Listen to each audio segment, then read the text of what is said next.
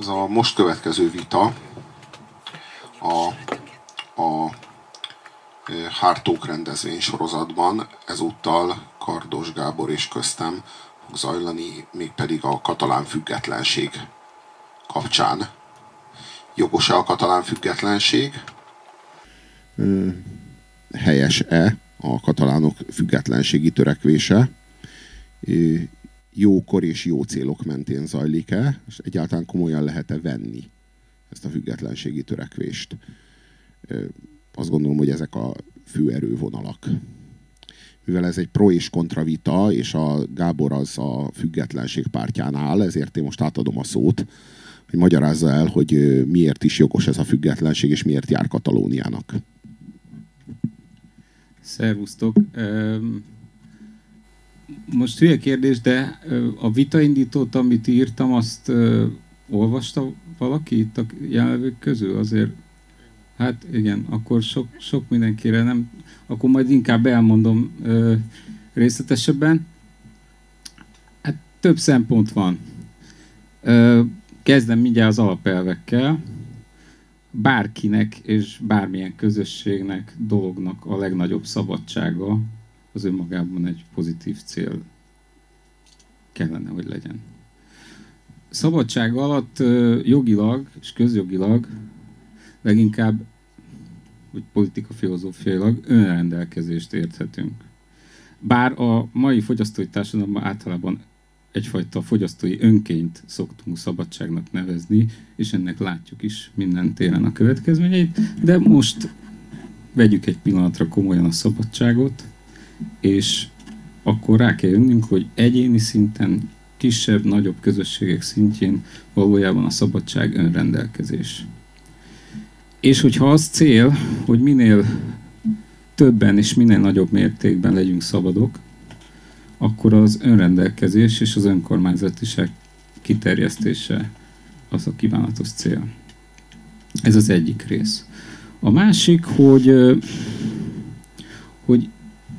jobban érezhető legyen, szerintem fontos hasonlat, hogy egy kényszerházasság az milyen. Ugyanis a katalánok 500 éve nem akarnak spanyolok lenni. Illetve hát tulajdonképpen olyan, hogy spanyol, olyan nincs. Aki járt már Spanyolországba, és egy kicsit is ért valamit ebből a nyelvből, annak nekem például feltűnt, hogy nem azt mondják, hogy spanyolul beszél valaki, hanem azt, hogy castellano. Hiszen egy olyan országban élnek, ahol négy hivatalos nyelv van. És végig kell számolni, tehát van ez a kasztíliai, a nem spanyol kasztíliai, akkor van a katalán, baszk és galíciai. Megvan a négy. Tehát ők soha nem akartak spanyolok lenni, de valójában most nem az derült ki, hogy van egy ilyen nagyon önző, jólétben eltespett nép, most jól fogalmam össze a múltkori telefonbeszélgetésünk alapján, aki ilyen szociális sovinizmusból eltökélt, hogy gonoszul elszakad, és nem akar szolidáris lenni a szegény andalúzokkal és másokkal, hanem arról van szó, hogy ezt ők soha nem akarták, ezt a házasságot. Ezt mindig történelmi helyzetekben a spanyol örökösödési háború és a többi, aztán legutoljára a Franco diktatúra eltiporta az ő függetlenség törekvésüket. És nagyon fontos néhány dolgot elmondani azért majd, bár lehet, hogy most jó lenne, ha reagálnál, mert nem akarok nagyon hosszan monológot. Hát, egy-két provokatív dolgot már talán mondtam, de azért... Hát nézd, hogyha ez az álláspont, hogy nincs olyan nyelv, hogy spanyol, és nincs olyan nép, hogy spanyol, hanem vannak galíciaiak, aragónok, nincs olyan ország, vannak aragónok, vannak... már nincsenek, hát akkor jó, hát akkor ott vannak a baszkók, akkor ott vannak a... Most mi, érted? Igen. Bármi, érted? Nálunk is vannak jászok, kunok. Na igen. Minden népcsoportnak a függetlenségi törekvése jogos. Az imént mondtad. Igen. Tehát, hogyha a jászok el akarnak szakadni, abszolút, és azt mondják, akkor az jogos, és azt támogat, erkölcsi kötelességünk támogatni. Na most ugyanúgy ott vannak az andalúzok. Akkor ott vannak a baszkok. Erdélyi magyarok. Na most, de most én a Pireneusi félszigetről beszélek. Jaj. A Pireneusi félszigeten nyugodtan mondhatnák azt a katalánok, hogyha ők tényleg ezt gondolnák, hogy egyáltalán gondolnának bármit is, azon kívül, hogy 20%-ot termelnek meg, de csak 8%-ot kapnak vissza, és ennél több jár. Ezen kívül bármit gondolnának, akár Spanyolországról, akár Katalóniáról, akkor az lenne a programjuk, hogy nem akarunk Jugoszláviát a Pireneusi félszigeten. Nem akarunk Jugoszláviát, hanem követeljük, hogy ezeknek a népeknek az önrendelkezése, ezeknek a népeknek a függetlensége valósuljon meg, és Spanyolországot oszlassuk fel. De ez várjá, egy program. Azt érezném, hogy a katalánok azok szolidárisak a baszkokkal, szolidárisak az andalúzokkal. Nem. Egyáltalán nem érdekli őket a baszkoknak, meg az andalúzoknak a függetlensége. Csak a saját függetlenségükért küzdenek. Nem érdekli őket más népeknek a függetlenségi törekvés.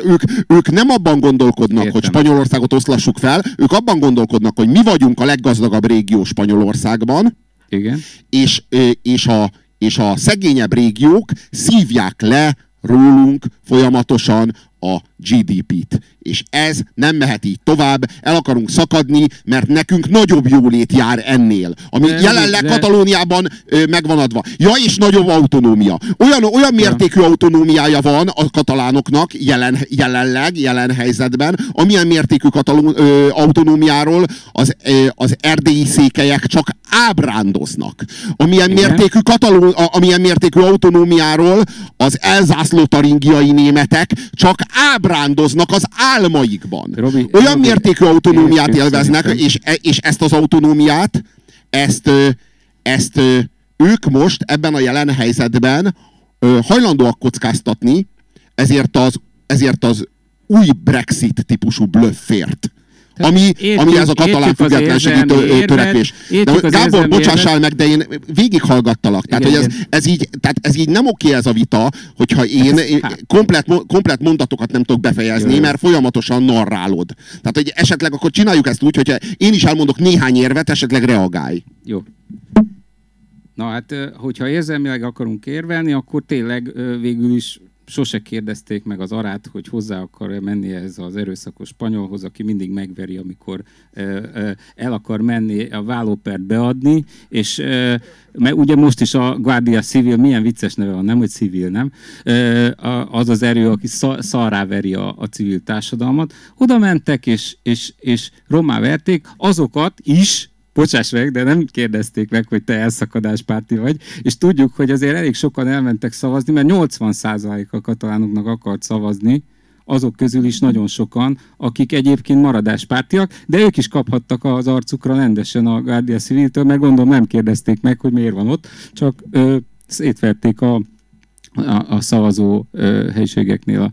Na most, tehát te azon az állásponton vagy, hogy te neked kívülről jogod van beleszólni ebbe a párkapcsolatba, és megmondani azt, hogy te pedig maradj ott, mert micsoda önző dolog ez, mert mi lesz ezekkel, hogyha te elválsz, akkor ez öngyilkos lesz, vagy ki tudja, ellenünk fordul. Bocsáss meg, te ugyanúgy beleszólsz ebbe a párkapcsolatba. Nem, én annak vagyok, ki vagy ők döntsék, ők eldöntsék, hogy a Katalónia akar-e ebben a házasságban élni, vagy nem. Gábor, te függetlenségpárti vagy, ugyanúgy beleszólsz. Én szabadságpárti vagyok, akkor már az elvet az előbb elmondtam, maradjunk annál, az alapelv az az, hogy mindenki és minél több közösség. Arról van szó, hogy nekem nincsen jogom beleszólni a spanyoloknak meg a katalánoknak az ügyeibe, de neked jogod van. Nem, hát de én nem szólok bele. Én csak arra hívom föl a figyelmedet, hogy hadd döntsék már el ők. Tehát ebben mi a beleszólás? Na jó, hát igen. Hadd döntsék el ők egy olyan szavazáson, amelyet választási törvény nélkül írtak ki. Tehát egy eleve választási törvény nélkül írták ki a szavazást a függetlenségről, ugyanis a katalán parlamentnek nem, a katalán parlamentben a függetlenségpárti erőknek nem volt meg a minősített többségük. Még mielőtt viccet csinálunk a katalán parlamentből, nem tudom, tudod-e, hogy melyik Európa legrégebbi parlamentje? Ez egy érv? Nem, most csak, ezt egy érvnek szánod? Nem, csak kíváncsi vagyok, hogy tudod-e. Hát alig, hanem a katalán parlament. Hát, ugyanezen a néven, Generalitat. Tehát, érdekes módon 1200, most hadd ne mondjam a pontos dátumot, 1200 valahány óta, amikor épp nem verték annyira régi a parlament, mindig volt egy parlament. Annyira régi a parlament, hogy választási törvény nélkül is kiírhat választásokat, hiszen rendkívül régi. Nem, de a legitimitás, tehát hogy még mielőtt viccet csinálunk abból, hogy a katalánok mit gondolnak a legitimitásról, vagy mit nem. Tehát szerinted az tök rendben van, hogy a Franco legyőzte a második köztársaságot. Nem, nem gondolom. De ebből nem következik egy újabb Brexit.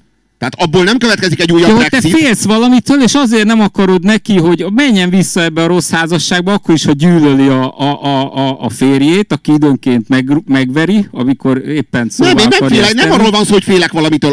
Arról van szó, hogy a 21. századnak az európai trendje az az, hogy szétszedjük a határokat. Hogy szétbontjuk a határokat. Hogy nincsenek határok. Na most ebben a katalánok olyan mértékben hisznek, hogy az európai Willkommennek ők a vezérállama. Ők azok, akik még ma is hisznek a Willkommenben, abszolút, és abban, hogy bontsuk le Európa schengeni határait, és fogadjunk be korlátlan mértékű migránst, igen, Európába. És olyan antiszolidáris népség, hogy még a merénylet után is azt mondták, hogy de mi befogadók vagyunk. Tehát Barcelona az tényleg arról híres, hogy a sovinizmus nemzetközi központja, tényleg Barcelona az ennek nem a legplurikulturálisabb európai nagyváros, hanem tényleg a sovinizmus a fasizmus nemzetközi központja. Annyira hisznek. Valójában ők voltak Franco. Tehát nem a másik oldalon álltak. Annyira hisznek a határok nélküli Európában, hogy Európa közepén rögtön építenének egyet. Katalónia és Spanyolország közé. Ez a közepe, ez azért legyen erős túlzás. De annyira nem hisznek a határokban, hogy Spanyolország és Katalónia közé rögtön akarnak egyet. Nem csak geográfiailag tévedés, amit mondasz, hanem valójában a problémáról kellene beszélnünk. A probléma a nemzetállamok léte. Tehát a nemzetállamok Európában... Ezért, és mivel probléma a nemzetállamok léte, hozzunk létre egy újat, Katalónia címen. Mivel ez a probléma. Igen, de az ellentmondást nem így fogjuk megoldani egy újabb nemzetállammal. Nem. Tehát hogyha valójában Európa nem funkcionál, mert amikor létrehozták, Martin segíts az első EU biztos, hogy hívták a Spiegelben, a cikkben, akit idéz az Hallstein. Ami Hallstein? Ez most fontos vajon? Igen. Tehát az első EU biztos is már megfogalmazta, hogy Hallstein. Az első EU biztos, aki történetesen egy német volt, megfogalmazta, hogy az EU-nak miért hozták létre az Európai Uniót valójában. A nemzeti határok lebontása célját fogalmazták meg. Ehhez képest az Európai Unió legnagyobb handicapja, és itt Magyarországon tudjuk ezt a kurvára keményebben, hogy mennyire, az, hogy kizárólag nemzetállami hatáskörökön keresztül működik. Tehát a tagállamok, mint nemzetállamok, nevezzük most így, mert azért ez a nemzetállam fogalom nem egy alkotmányos fogalom, tehát ez egy ideológiai fogalom. Ha jól emlékszem, a magyar alkotmányban, vagy akárminek is nevezik mai nap, nincs ilyen fogalom, hogy nemzetállam. Jól tudom? Nincs benne. Tehát ez egy ideológiai fogalom, de valójában tényleg ez a probléma, hogy nem tudunk olyan nemzetállamot megnevezni, amelyik nemzetiségek elnyomására épült volna történelmileg, kisebbségek elnyomására. A nemzetállam egy börtön jelenleg, amiben nem funkcionál, a globális versenyben túl kicsi, a helyi problémák kezelésére, a régiós problémák kezelésére túl nagy és túl távoli, pont nincs rá szükség, amire Európában, főleg, ha békében szeretnénk élni, mert nem tudom, hányan akarunk háborút ebben a teremben, remélem nem túl sokan, de én azt gondolom, hogy a legegyszerűbb, ha nem a véletlenre akarjuk azt bízni, hogy ne legyen Európában háború, és egyébként valóban ez volt a másik cél, ami miatt létrehozták az Európai Uniót, egy békerendszer, valójában az Európai Uniónak a léte is egy békerendszer, és eddig garantálta is nagyjából a békét Európában, az Európai Unión belül, de hogyha azt szeretnénk, hogy ez hosszú távon is biztosítsa a békét, akkor én azt gondolom, hogy ennek a legbiztosabb módja az lenne, hogyha nem lennének nemzeti hadseregek egyáltalán. Lenne egy európai hadsereg, ami talán idővel a világ legerősebb hadserege lehetne, ez sok mindentől függ persze, de az Európán belüli háborúkat a legbiztosabban azzal kerülhetnénk el, ha egyáltalán nem lennének ilyen nemzeti gárdák, nagyon sajátos, amikor egy nemzeti mozgalom mellett úgy érvelsz, hogy a nemzet, a modern nemzet az egy ártány, és hogy ki kéne gyomlálni Európából, miközben épp egy újabb akar létrejönni. De nem, a katalán nemzet az az első nemzet, ami létrejött tehát akkor Európában. Az maradhat, hiszen az még az első. De várjál, nem. Hát nem erről van szó.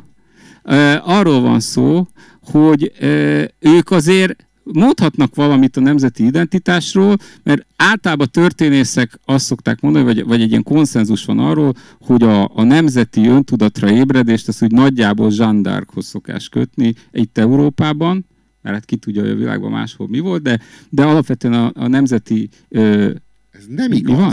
Ez nem igaz. Akkor, a francia forradalomhoz. Jó, a modern nemzetállamnak a születését ahhoz kötjük, de a nemzeti öntudat, mert ugye ez a híres Jeanne d'Arc kimond, ez, hogy buter l'anglais hors la France, hogy kidobni az angolt Franciaországból. Előtte nem nemzeti megfogalmazások voltak, hűbér urak küzdöttek, királyok, trónviszály, mindenféle volt, nemzeti konfliktus nem volt.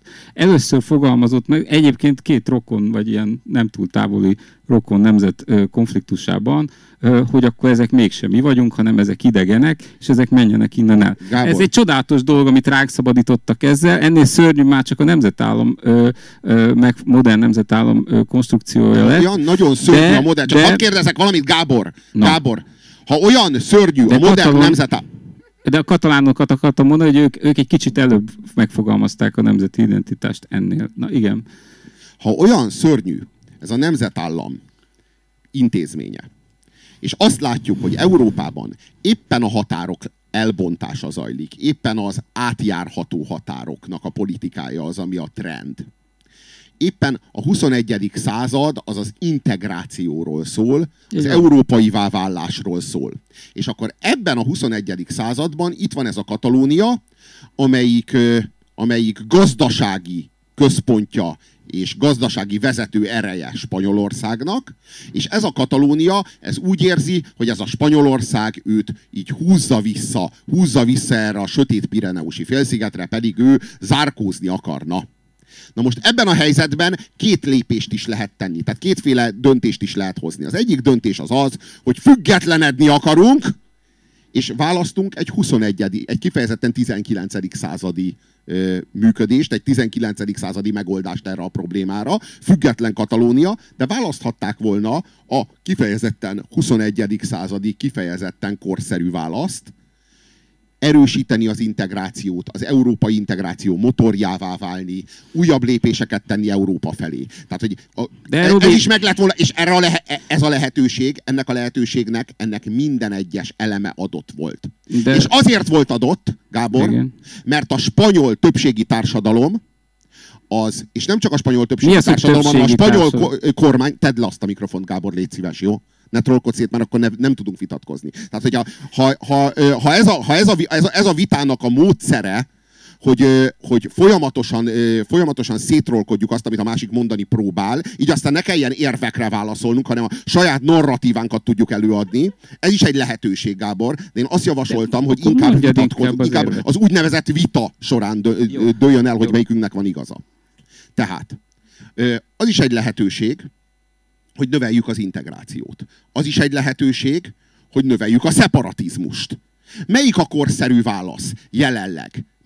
Vajon a kettő közül melyik a korszerű válasz? Az, hogy Katalónia az Európához akar tartozni, vagy az, hogy Spanyolországhoz nem. Kifejezetten jól láthatjuk és jól érzékelhetjük, hogyha Katalónia elszakad Spanyolországtól, akkor abból nem lesz uniós tagság egyhamar. Bár ők akarják. Ez is nagyon sajátos, ez a nacionalizmus. Annyira vágynak a nemzeti szuverenitásra, hogy ahogy megszerzik a nemzeti szuverenitást, egy részéről rögtön le is mondanának az Európai Unió javára. Tehát annyira függetlenek akarnak lenni Madridtól, hogy a függetlenségük kivívása után az első lépésük az lesz, hogy a függetlenségük egy részét azt ezüstálcán felszolgálják Brüsszelnek. Na hát ez aztán a nacionalizmus.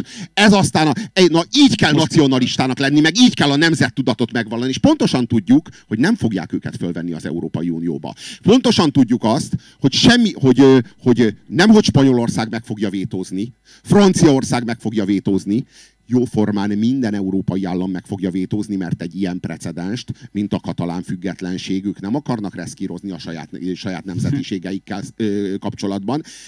Jól tudjuk, jól látjuk, hogy Spanyolországban a spanyol többségi társadalomnak és a mindenkori spanyol kormánynak nagyon súlyos bűntudata volt, leginkább Franco után, a katalánokkal szemben. És ennek a spanyol polgárháborúval kapcsolatban. Azzal a bestialitással kapcsolatban, ahogyan Francoék leverték a spanyol polgárháború során a katalánokat, de pontosan tudjuk azt, hogy a köztársaságiak is milyen rémületes kegyetlenkedéseket hajtottak végre abban a háborúban, mindkét oldal bestiális módon működött. A spanyolok, mivel megvolt ez a bűntudat, és megvolt ez az igény a történelmi elégtételre, ezért a spanyolok a létező, Európában legszélesebb körű autonómiát adták meg a katalánoknak. Nem, a baszkoknak nagyobb autonómiájuk van, hogyha olvastad a témát. Hát micsoda egy mocsok frankóista szarkupac ez a Madrid. Állítottál valamit, ami nem igaz. Igazad van, nem igaz. A baszkok még autonómabbak. Tehát, hogy ilyen autonóm régiókat hozott létre, mint Baszkföld, meg Katalónia, és a katalánoknak. Hogy is érték el a baszkok a nagyobb autonómiát? És a katalánoknak nem elég az európai viszonylatban példás mértékű autonómia, nem elég nekik Európa második legnagyobb fokú autonómiája, mert nekik itt és most függetlenség kell. De annyira kell a függetlenség, hogy miután megvolt ez az illegitim szavazás, ami előtt a katalán elnök, a katalán miniszterelnök az bejelentette, hogy akár mekkora lesz a részvétel a szavazáson, a szavazás legitim lesz. Tehát ez egy olyan népszavazás volt az elszakadásról, aminek, hogyha 20%-os lett volna a részvétele, akkor az is teljesen legitim lett volna, hiszen nem is volt egyáltalán választási törvény, ami alapján kiírták a választást. Ennek megfelelően, ha 2 ember elment volna a választásra, akkor is legitim lett volna a választás, hiszen nem írja a törvény, hogy hánynak kell, hiszen nincs törvény. Hiszen maga a választás is illegitim, hiszen már a katalán parlamentben sem volt meg a függetlenségi pártnak a többsége, hogy egyáltalán azt a választási törvényt átüsse, ami alapján ő megszavaztatta a katalánokat. Hát akkor a hadsereget kellett volna bevetni, Robi, nem is volt elég. Meg is kérdezték a katalán miniszterelnöktől, hogy és mi lesz, hogyha Madrid beveti a hadsereget. Tudod, mit válaszolt? Az végzetes hiba lenne. Hát miért nem így van? Így kell egy politikusnak válaszolni. Ez az, szinte látom ezeket a gátlástalan politikai szélhámosokat, ahogyan így figyelik a grafikonokat, hogy mi a kellő válasz ide, amivel így igazából így lebegtetni lehet ezt a függetlenséget, de egyáltalán nem kell harcolni érte. Áldozati pózba vághatjuk magunkat. Hát, mi is lehetünk osztrákok. Provokálhatjuk addig Madridot, amíg be nem veti a hadsereget, és hogyha ez megtörténik, akkor már nincs más dolgunk, mint egy ilyen áldozati pózba vágni magunkat, és várni, hogy a nyugati világ az egyszerűen kihisztizze nekünk a függetlenséget. Szívjuk vissza azt a március 15-öt is egyébként.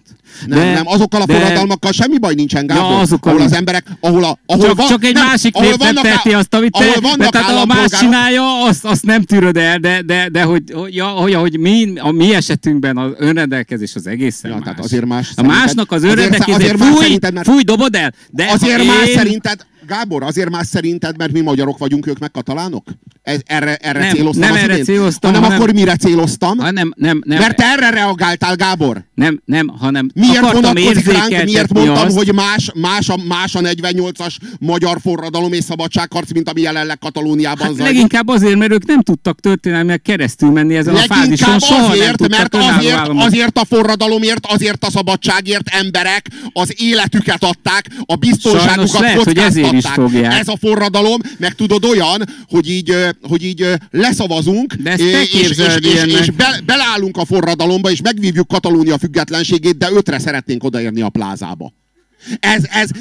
Ez a katalán függetlenségharc. Na ez a forradalom, ez a katalán függetlenségi küzdelem, ez Robi, nem legitim. Az a harc, amiért Petőfi Sándor az életét adta, igen, legitim, igen, mert a vérével igen, és március 15-én hazamentek húsleves tenni, mint tudjuk egyébként, aki történész, remélem, hogy te is tudod, hogy ez is egy ilyen ideálkép. Ja, valójában ez egy ilyen jó kis polgári buli volt. Egy évre rá meg beledöglött Segesvárnál. Igen. Mert bevetették a hadsereget, és ezért végzetes hiba, mint tudjuk. Végzetes hiba.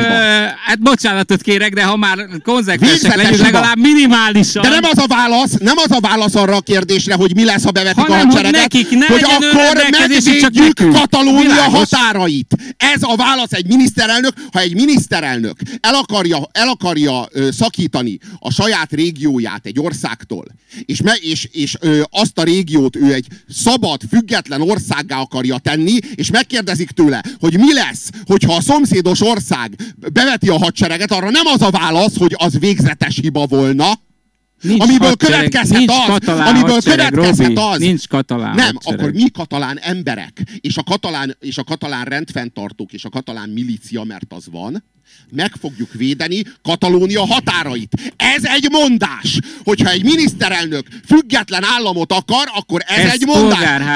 De az a válasz, hogy az végzetes hiba volna. Hát meglátjuk, miért volna végzetes hiba. Talán azért, mert ki lesz lőve a szemünk. Talán azért, mert ki lesz lőve a szemük. Talán azért, mert mindkettőnk szeme ki lesz lőve. Isten tudja, majd meglátjuk. Ez most minden esetre ez egy pluszos válasz. Ez egy lájtmágnes válasz. Ehhez az érvelési dolgokhoz egy sakkóra azért kéne, szerintem. Nem, de legközelebb lehet, hogy jó investíció lenne. Szóval nagyobb integráció, ők ezt akarják. És egyébként ott bukik meg az érvelésed... Nagyobb szeparatizmust akarnak. Tedd le a mikrofont, Robi, tedd le a mikrofont, hogy idézzelek. Miért mondod, hogy nagyobb integrációt akarnak? Mondom, tedd le a mikrofont, ha úgynevezett érvelést szeretnél, ne trollkodj szét. Jól idézlek? Én arra reagálok, amit mondtál. Jó, én meg arra reagálok, ami történik. Lehet azt? Mert nem a véleményeink fontosak, hanem ami a valóságban történik, és ezért szeretnék abból a véleménydiskurzusból... Miért nem a CNN-t nézzük, bassza meg? Hát a valóságot a CNN-ből tudod meg, akkor az elég sajnálatos. De, ott bukik meg ez a fajta érvelés, amit hát mindenhol hallunk, mert ezt nem itt tőle tudtuk meg, hanem olyan sajtóorgánum szinte nincs, amiből ez ne dőlt volna ránk, hogy ezek milyen önzők, meg izé. És ezt szeretjük hallani, mert a cinizmus az ilyen mindennapi kenyér lett, hogy a legcinikusabb olvasatot tűnik a legreálisabb olvasatnak mindig, és ezt marha könnyű eladni. Valójában érdekes módon nem ez történik. Ugyanis te is olvasod a sajtóban, remélem, hogy napi szinten hány cég hagyja ott Katalóniát, és te is idézted azt, hogy milyen probléma lesz nekik, hogy valószínűleg nem veszi föl őket az Európai Unió. Tehát gazdasági szempontból, praktikus szempontokból ez pont nem jön be ez a dolog. És ezt ők nagyon jól tudják, azok az emberek, akik a függetlenséget választják, azok tisztában vannak vele, hogy belátható időtávon belül ez gazdaságilag nem lesz nekik egy nagy biznisz, és ha az Európai Uniós tagságot nézzük, akkor úgymond politikai státuszú, tehát erősödés szempontjából sem tűnik ez annyira jó opciónak. De könyörgöm, 500 éve szeretnének egy önálló államot. De... Elsőként ezt nem hagytad elmondani a Zsándár kapcsán, hogy kicsit előbb hozták létre nem csak az első saját parlamentjüket, hanem említetted Aragóniát. Aragónia az kb. A harmada a mai Spanyolországnak az a terület, de az egyik fele az nem katalán volt. És amikor ez a Aragón korona alatt éltek, ez így pontos ez a kifejezés, akkor kettős parlament volt. Tehát volt a katalán jogot és a katalán kulturális identitást tiszteletben tartó külön, tehát egy ilyen dualista államban éltek, a középkor kellős közepén, tehát ugye, hadd ne mondjam, ebben a korszakban Párizsban királyi rendelet mondta ki, hogy az emberhúst hogyan kell árulni a piacon. Tehát azért lássuk, hogy ez egy viszonylag kultúrált népnek tűnik azért így a történelme alapján, és most is a legfontosabb ismérve egyébként az, hogy ez pacifista ez a mozgalom, mert ugye a baszkokat említettem, ők nagyobb, most nem tudom, mi röhögsz, de a baszkokról ugye hallottunk, hogy... Pacifista az azt jelenti, hogy gyáva és nem vállal semmiféle kockázatot. Nincs egyetlen ember a katalánok között, aki az egyetlen csepp vérét adná ezért a katalán függetlenségért, mert az egésznek a mélyén egy mélységes jóléti sovinizmus van, plusz 5% GDP-ről szól az egész. De Robi, most dőlt meg, ha figyeltél arra, amit mondtam, most omlott porrá az érvelés, hogy ez egy sovinizmus. Porrá omlott az érvelés, értem. Igen, mert hiszen jól tudják, hogy ez nekik nem fog gazdaságilag bejönni, belátható időtávon belül, ez visszaesést jelenthet a katalán gazdaságnak, úgymond kisország státuszban lesznek. Lehet, hogy ezért nem jött össze a többség a szavazáson? De most várjál, most döntsd már el, hogy most vagy minden katalán gonosz önző, vagy hát még Katalóniában sincsenek többségben, vagy éppen hogy többségben vannak, 50% körül vannak a függetlenségpártiak Katalóniában. Voltak a szétverés előtt. Mert ugye 80% akart szavazni. 42%-ban voltak. És 80% akart azzal a joggal rendelkezni, vagy élni, hogy ők maguk döntsék el. És ez azért figyelemre méltó, mert tulajdonképpen ez az önrendelkezés elve. Tehát még az a katalán is, aki momentán arra szavazott volna szíve szerint, ha nem verik szét a civil gárda, arra szavazott volna, hogy maradjanak együtt ebben a Spanyolország nevű képződményben, még az ember is úgy gondolkodott, ahogy egy önálló országra jellemző, hogy ő dönthesse már el. Tehát az önrendelkezés elve még azoknál az embereknél is nagyon erős igény volt, akik momentán arra szavaztak volna, hogy maradjanak egy országban. Ez kifejezi azt, hogy politikailag ők egy önálló nemzetben gondolkodnak, még azoknak a nagy része is, akik momentán arra szavaztak volna, hogy maradjanak Spanyolországban. Gábor, a szavazást követően a mi barátunk, ez a katalán. Na mondd ki a nevét, szeretném. Ugye mondd, valahogy igen, így hívják. Ilyesmi, igen. Carles, nem Carlos. Lényeges különbség. És ő így azt mondta, hogy 3 napon belül ki fogja kiáltani, tehát 3 napra rá a szavazásra ki fogja kiáltani Katalónia függetlenségét. 3 napra rá kiállt, és mondott egy olyan beszédet, amiből nem derült ki, hogy Katalónia függetlene vagy sem. Utána volt egy sajtótájékoztató. Ez nem így pontos, ők aláírták, csak nem hirdették ki. Utána volt egy sajtótájékoztató, ahol megkérdezték ettől az elnöktől, hogy Katalónia függetlene vagy sem. És nem volt hajlandó válaszolni a kérdésre. Nem volt hajlandó egyértelmű választ adni a kérdésre. Igazából most se lehet tudni, hogy ki hirdette, vagy sem. Mert ha ki hirdette... Azt lehet tudni, hogy nem hirdette ki. Nem lehet tudni.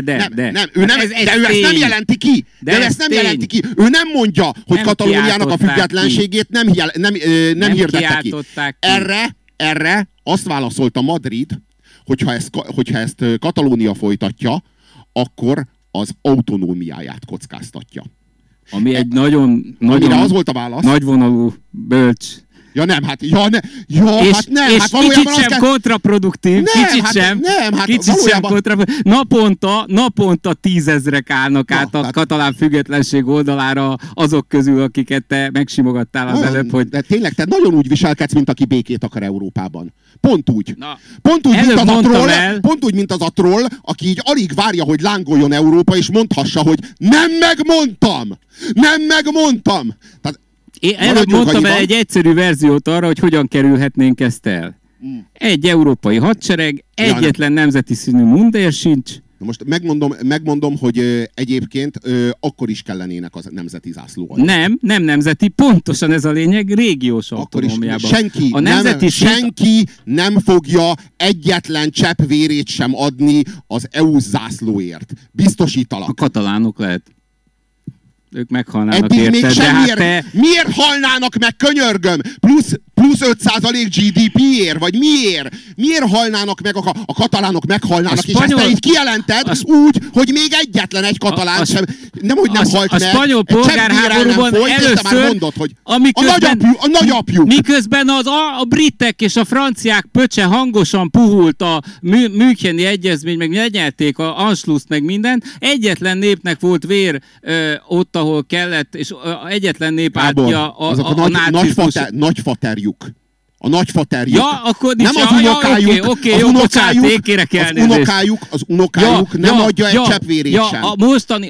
A mostani brit meg franciáknak már a nagyfaterjének a pöcse is kellően puha volt ugyanebben a pillanatban. Szóval, Gábor. Na jó, ez csak egy példa, a történelem azért szóval, valamire Gábor, lehet, hogy kéne tanítson. Gábor, azután, hogy a csávó nem jelentette, nem hajlandó megmondani, hogy ki kiáltotta a Katalónia függetlenségét, vagy sem. Függetlene. Mert ki kiáltani nem kiáltotta ki, ezt senki nem állítja. Tehát független Katalónia? És erre a kérdésre ő nem válaszol. Amire Madrid megüzente, hogy ezzel Katalónia az autonómiáját kockáztatja, amire ez a csávó visszaüzente, hogy hát, ha ez így van, hogyha ez megtörténik, akkor Katalónia függetlenedni fog. Hát akkor szerint ez most még csak egy fenyegetés? Nocsak, tehát akkor arról van szó, hogy el akarok válni, és viszem a családi házat az úszómedencével, és ha nem válhatok el, akkor viszont elválok, és viszem a családi házat az úszómedencével. Ez jelenleg ez Katalónia álláspontja. Hogy független vagyok-e? Nem árulom el, de hogyha elveszed az autonómiámat, akkor független leszek. Mondok neked egy érdekeset, hát ha túljutunk ezen a nem, itt arról, én azt nem értem, hogy te hogyan szophatod be ezt az új Brexitet. Te hogy nem veszed észre, hogy ezek valójában szavazatbrókerek, gátlástalan szavazatbrókerek, akik felhasználják a te naivitásodat, mert én nem gondolom egyébként, hogy te átlátsz ezeken. Te tényleg a saját eszméidnek a fizikai világban való megtestesülését látod bennük. Csak én azt nem értem, hogy ennek az ócska blöffnek, ennek az új Brexitnek hogyan dőlhetsz be? Én ezt nem értem.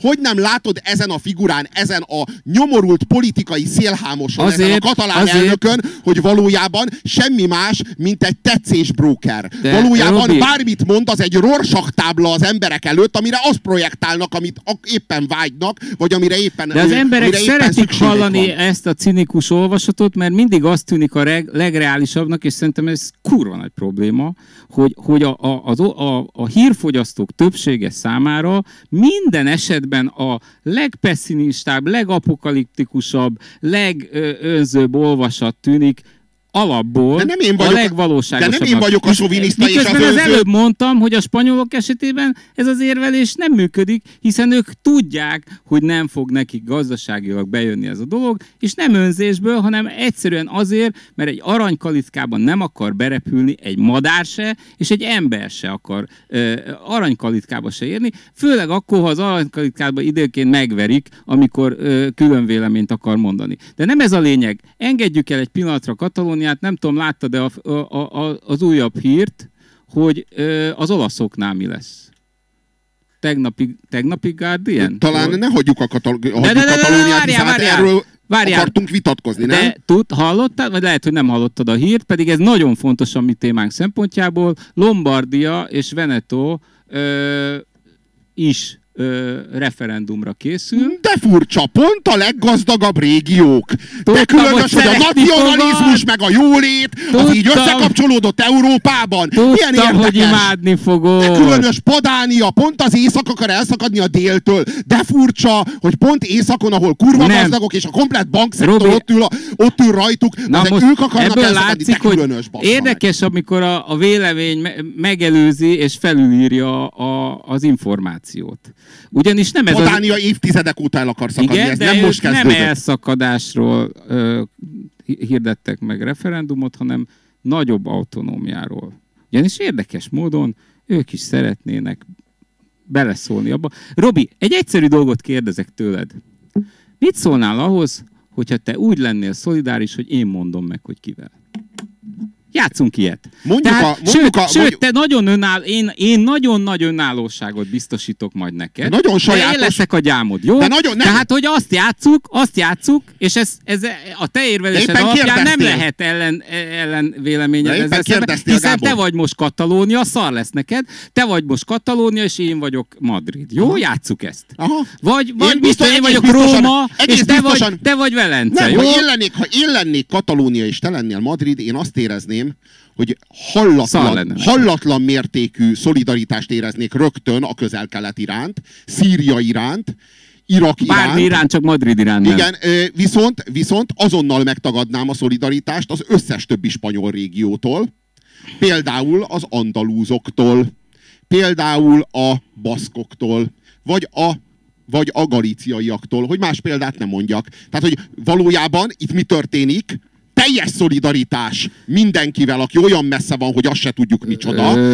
Valójában egy ilyen projekciós felület, ahova a sarlót meg a kalapácsot jól föl tudjuk vetíteni. Ezek jól hangzó vélemények, csak nem állja ki a egyszerű fogalmak próbáját. Most nem is menjünk el a tényekig, csak a fogalmak. A szolidaritás fogalma értelmét veszti, előbb próbáltam a konkrét helyzetben ezt érzékeltetni veled. Katalóniában. Nem.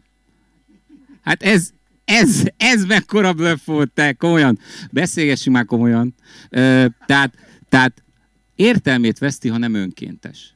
Tehát, hogyha én téged megzsarollak, egy satuba befogom a töködet, és úgy dőzlek meg arról, hogy kinek adakozz, akkor az nem szolidaritás, az egy kibaszott zsarolás. Akkor én befogtam a töködet a satuba, és kényszerítettelek valamire. A szolidaritás fogalma értelmét veszti, ha nem önkéntes. Csak nehéz, tehát a katalánok szeretnének szolidárisak lenni. Nehéz satuban látni azt a Katalóniát, azzal, akivel ők szeretnének szolidárisak lenni. Nehéz azt a Katalóniát egy satuban látni, amely Katalónia Spanyolország leggazdagabb régiója, amely Katalónia... Dögöljenek meg, tényleg, hát egész Európában példátlan... Ez a botkának a kampánya, amit te csinálsz. Hát most komolyan, hát te vagy a botka, hol van az órád? Most komolyan, hadd nézzem már meg, milyen órád van. De most adóztassuk meg a gazdagokat! És különben meg dögöljenek meg! Tehát... Jól értem? Ki mondta ezt? Hát idáig ezt magyaráztad. Ez volt a fő vonal. A rohadt szemét gazdag katalánok, akik között vannak szegények is, szeretnének a saját szegényeiket is foglalkozni. És van másfél millió belőlük Katalónián kívül, akiktől most el akarnak szakadni. Akik közé, sőt, katalánok közé újabb határokat akarnak építeni. Ezek a katalán nacionalisták. Fú, annyira hazafiak, hogy a jelenleg Spanyolországban, Katalónián kívül élő 1,5 millió katalán és a katalóniai katalánok közé országhatárt akarnak. Ennyire nacionalisták. Robi, meg ennyire egyesíteni akarják a saját népüket, ugye? Tudod, mi az igazság? Hogy azoknak az országoknak a függetlenségi törekvéseit komolyan tudom venni. Amilyenek például a kurdok. Akiken azt látom, Kifejezetten azt látom. Tehát vannak jó népek is. Nem azt látom, hogy készek harcolni a szabadságukért. Hát. Kockáztatnak. Tehát kockáztatják a kényelmüket, a jólétüket azért, hogy egy szabad, független országban élhessenek. Annak jár önrendelkezés, aki kockáztat, aki meg gazdag, az aki annyit kockáztat, hogy kitölt egy nemzeti konzultációs kérdőívet, és utána fölrakja a lecsót a tűzre, és ez így védi meg a déli határt. Ratatouille. Vagy annak katalán megfelelője. Nincsenek lecsó. Ja, mindegy. Nemzeti konzultációs kérdőívet. Ja, bocsánat. Igen, nemzeti konzultáció. Olyan lecsóban vagyunk, hogy... Igen, bocsánat. Jaj, Gábor. A helyzet az az, hogy egész Európában ez a katalán függetlenségi törekvés egész Európában megbassza az autonómia törekvését az összes kisebbségnek. Mit üzen Katalónia? Ja, szégyeljék magukat?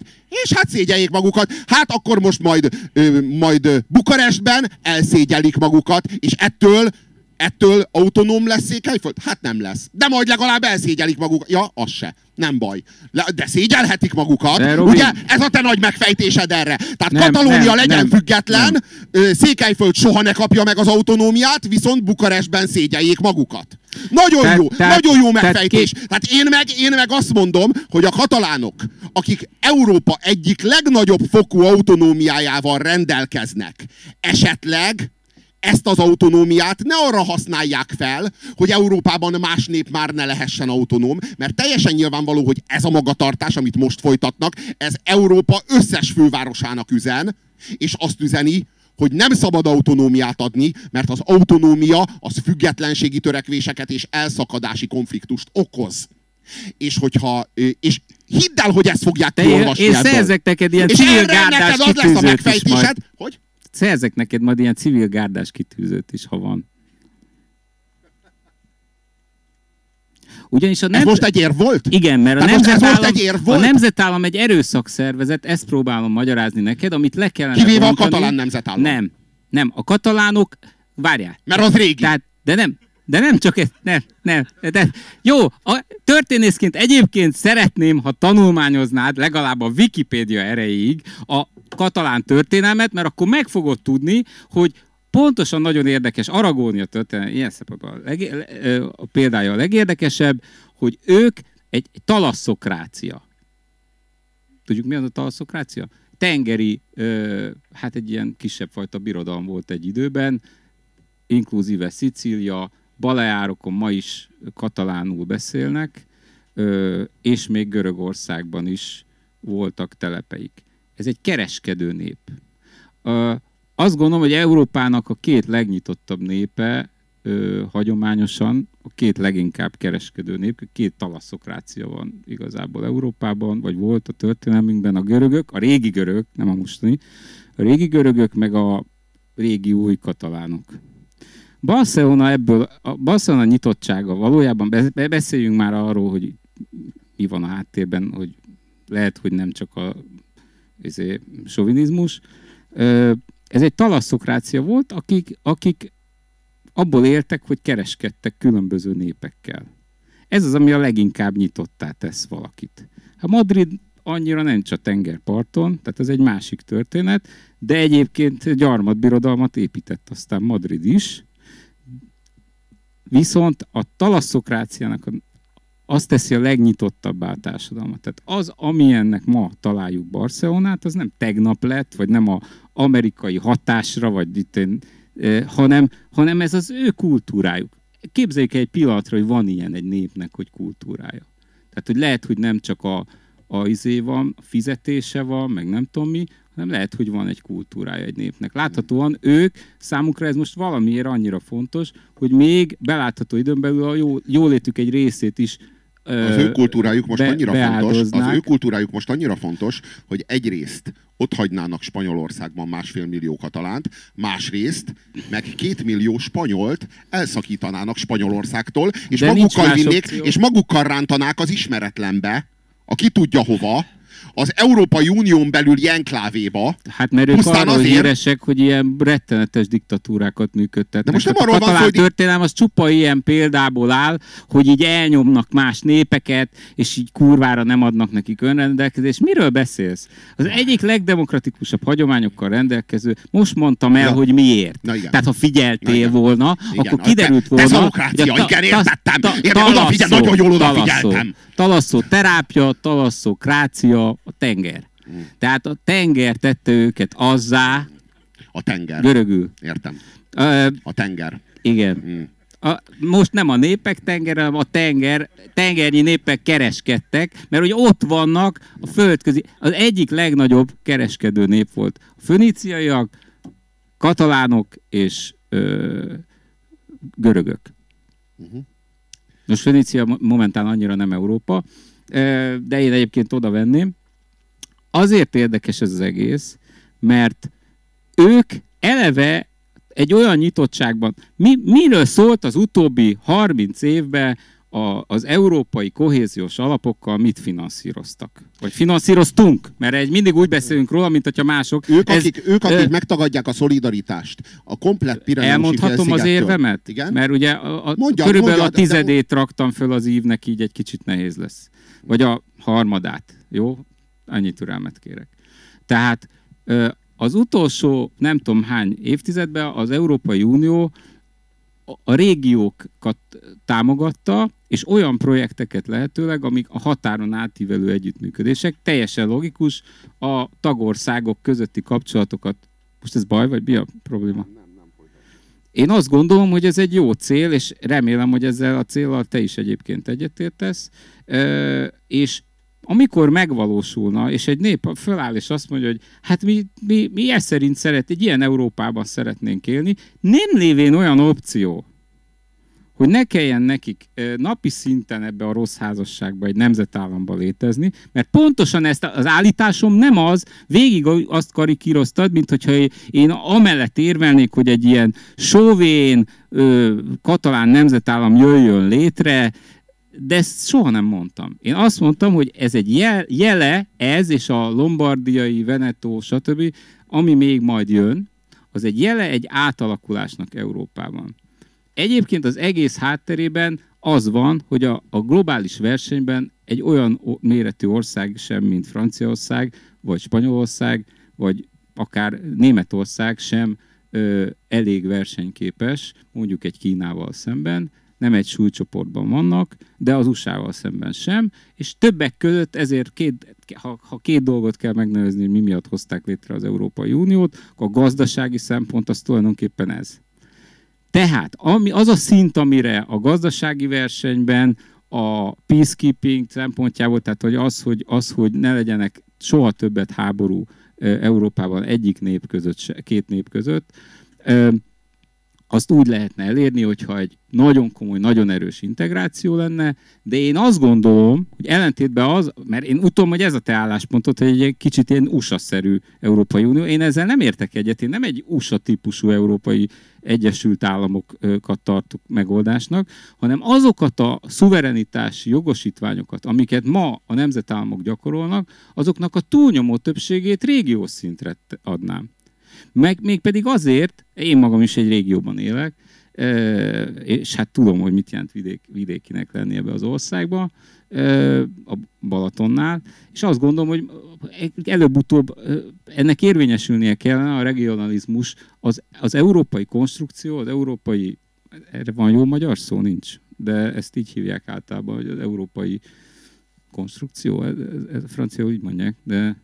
Tehát az egész európai építés, az Európai Unió felépítésének az volt a célja, hogy a régiók, de ez egy kimondat, tehát közjogilag nem hoztuk létre, mert miközben a régiók Európáját finanszíroztuk rengeteg projekttel, meg közben sajnos a Mészáros Lőrincet is, de erről is beszélnünk kellene, hogy ezt hogyan lehetne a régiós európai átalakítással orvosolni, hogy nemzetállamok oligarchiái visszaéljenek a kohéziós alapokkal, és egy olyan rezsimet működtessenek, ami pont ellentétes az Európa alapvető céljaival. Ezt is csak úgy lehetne, hogyha transfrontális régiókat hoznának létre az Európai Unión belül.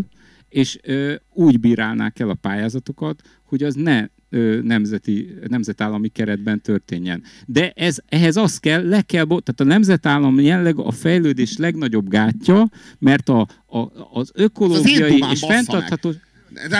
Bocsánat, összeszeréltük a szerepeket. Igen, jó, de én hiába próbálom elmondani, hát erről, én igazából azért legyen Katalónia független nemzetállam, mert a nemzetállam a legnagyobb gátja Európának. De nincs más opciója, könyörgöm. Régiók Európájára van szükség, ezért építsünk új határokat. Spanyolország és Katalónia közé. Értem. De jelenleg az Európai Unió, állampolgárait, így téged és engem is, nemzetállami oligarchiák képviselik. És ez maga a probléma, hogy ha te demokratizálni akarnád az Európai Uniót, akkor le kellene bontani az egész jelenlegi közjogi építményét, mert ez erre épül. Erre épül, és nem csak Magyarországon vannak ilyen szempontból oligarchikus érdekek, amik bármikor felülírják az állampolgárok érdekeit. Ugyanez van Nyugat-Európában, neked, és csak már egy másik kultúrája van. Neked, Gábor, nem ilyen balkáni módon csinálják, és nem ilyen arányokban. A fejedben van egy elképzelés, ezt az elképzelést te ráprojektálod az éppen történő, zajló, Katalóniában zajló függetlenségi kvázi küzdelemre. Na, valójában Katalóniában nem ez zajlik, csak te a belső mozidat akarod viszont látni a valóságban. De Robi, de ebben a tekintetben semmi különbség nincs közöttünk, mert te is ezt csinálod ebben a pillanatban is. Én elismerem, hogy mindenki projektál, a véleményünket projekcióval, a valóságra, Gábor, projektálunk valamit, Gábor, és ez a mi véleményünk. Igen, Gábor, a tiéd is, az enyém is. Gábor, csak szerintem az egy szarmozi. Engedd meg, hogy folytassam, kérlek. Ez meg jó. Nekem ez tetszik. Jó, de ne öröm, ez vicc volt. De egyébként nem, de... Tehát...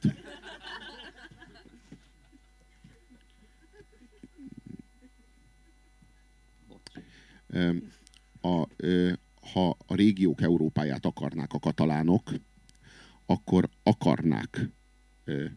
a baszkok függetlenségét, akarják az Andalúzia függetlenségét. De honnan tudod, hogy nem akarják? Nem, ők csak kizárólag az ő programjuk. De ezt te hol olvastad? Az ő programjuk kifejezetten és csak is Katalónia függetlenségére vonatkozik. Ez egy klasszikus nacionalista, szeparatista küzdelem, amire te egy ilyen régiók Európáját akarsz így rávetni. Ne haragudj, Robi, hogy megkérdezem, most már meg kell kérdeznem. A Brexit az a régiók Európája felé mozdítja Európát? De, Robi, kérdeztem, a Brexit az a régiók Európája felé mozdítja? Az nagyon, mert az megszabadít minket az atlantizmustól, ami a legnagyobb terhe volt az Európai Uniónak. Egy kontinentális Európában tudunk dolgozni. Hát akkor újabb Brexitek kellenek, és addig kellenek a Brexit, Brexit, ameddig meg nem valósul a régiók Európája. A Brexit az Brexit, az egy másik sztori, az egy távolod, képzeljük el ezt a szigetet úgy, mint egy nagy hajót, ami egyre kisebb lesz, ahogy távolodik. Hagyjuk ezt. Ez egy másik történet.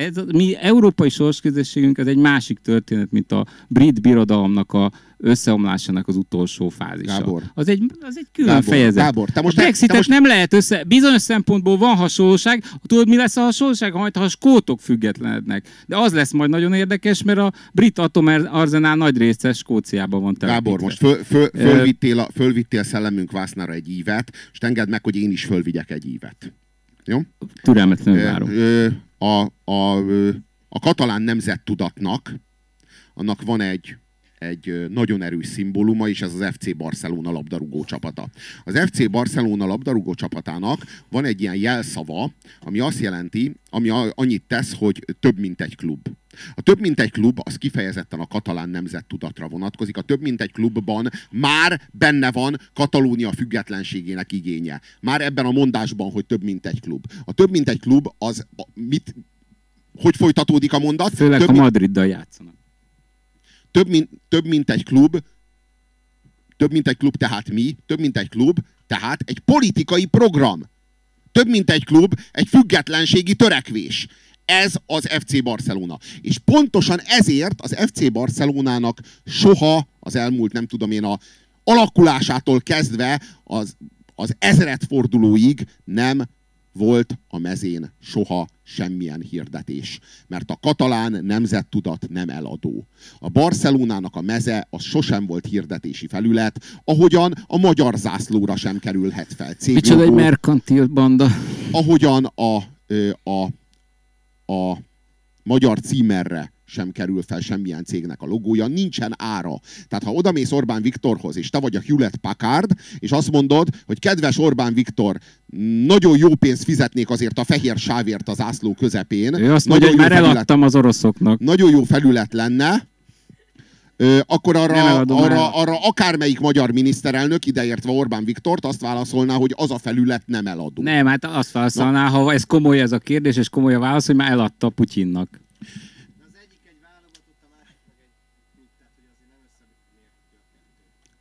Magyarországon nem összemérhető hát a kettő. Ez az Spanyolország. Katalóniában, mert hogy az meg egy nagyon önálló... Gábor. Igen, bocsánat. Valóban ez trollkodás volt.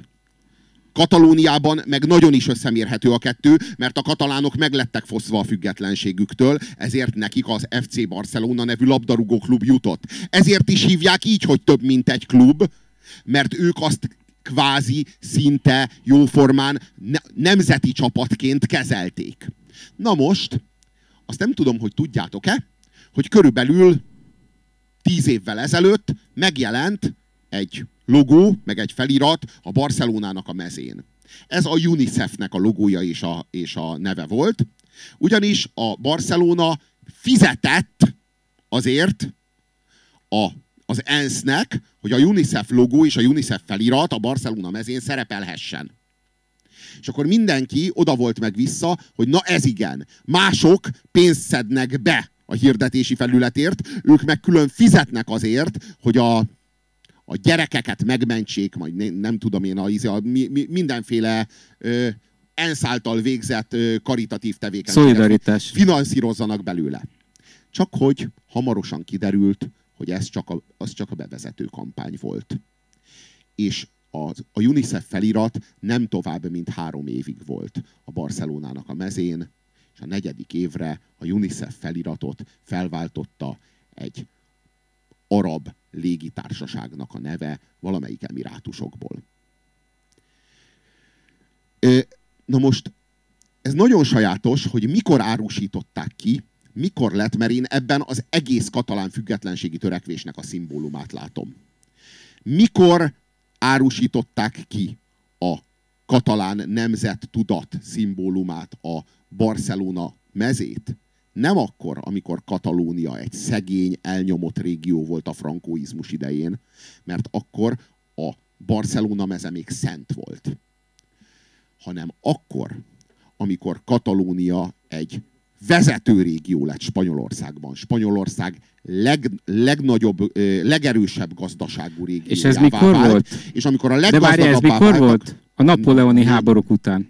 4-5 évvel ezelőtt. Kínos, mert a napóleoni háborúk után a Barcelona még sehol nem volt, ugyanis az iparosodás Spanyolországban, ha van ilyen, ha és amennyiben elfogadjuk, hogy van ilyen, vagy valahol volt ilyen ország, hát az bizony Katalóniában indult el. Tehát akkor adták el a Barcelona mezét hirdetési felületnek. Nem volt még Barcelona. Akkor vették ki belőle a pénzt, amikor már Spanyolország leggazdagabb régiója volt. Most mondom, hogy az volt már napóleoni háborúk után. De biztosítalak afelől, hogy Franco idején nem az volt. Akkor, amikor a Franco szétverte őket, akkor egy ideig nem volt az. Utána érdekes módon ez a nép, aki a legnyitottabb... De most miért beszélünk valami másról? Mindig újjáépítik magukat.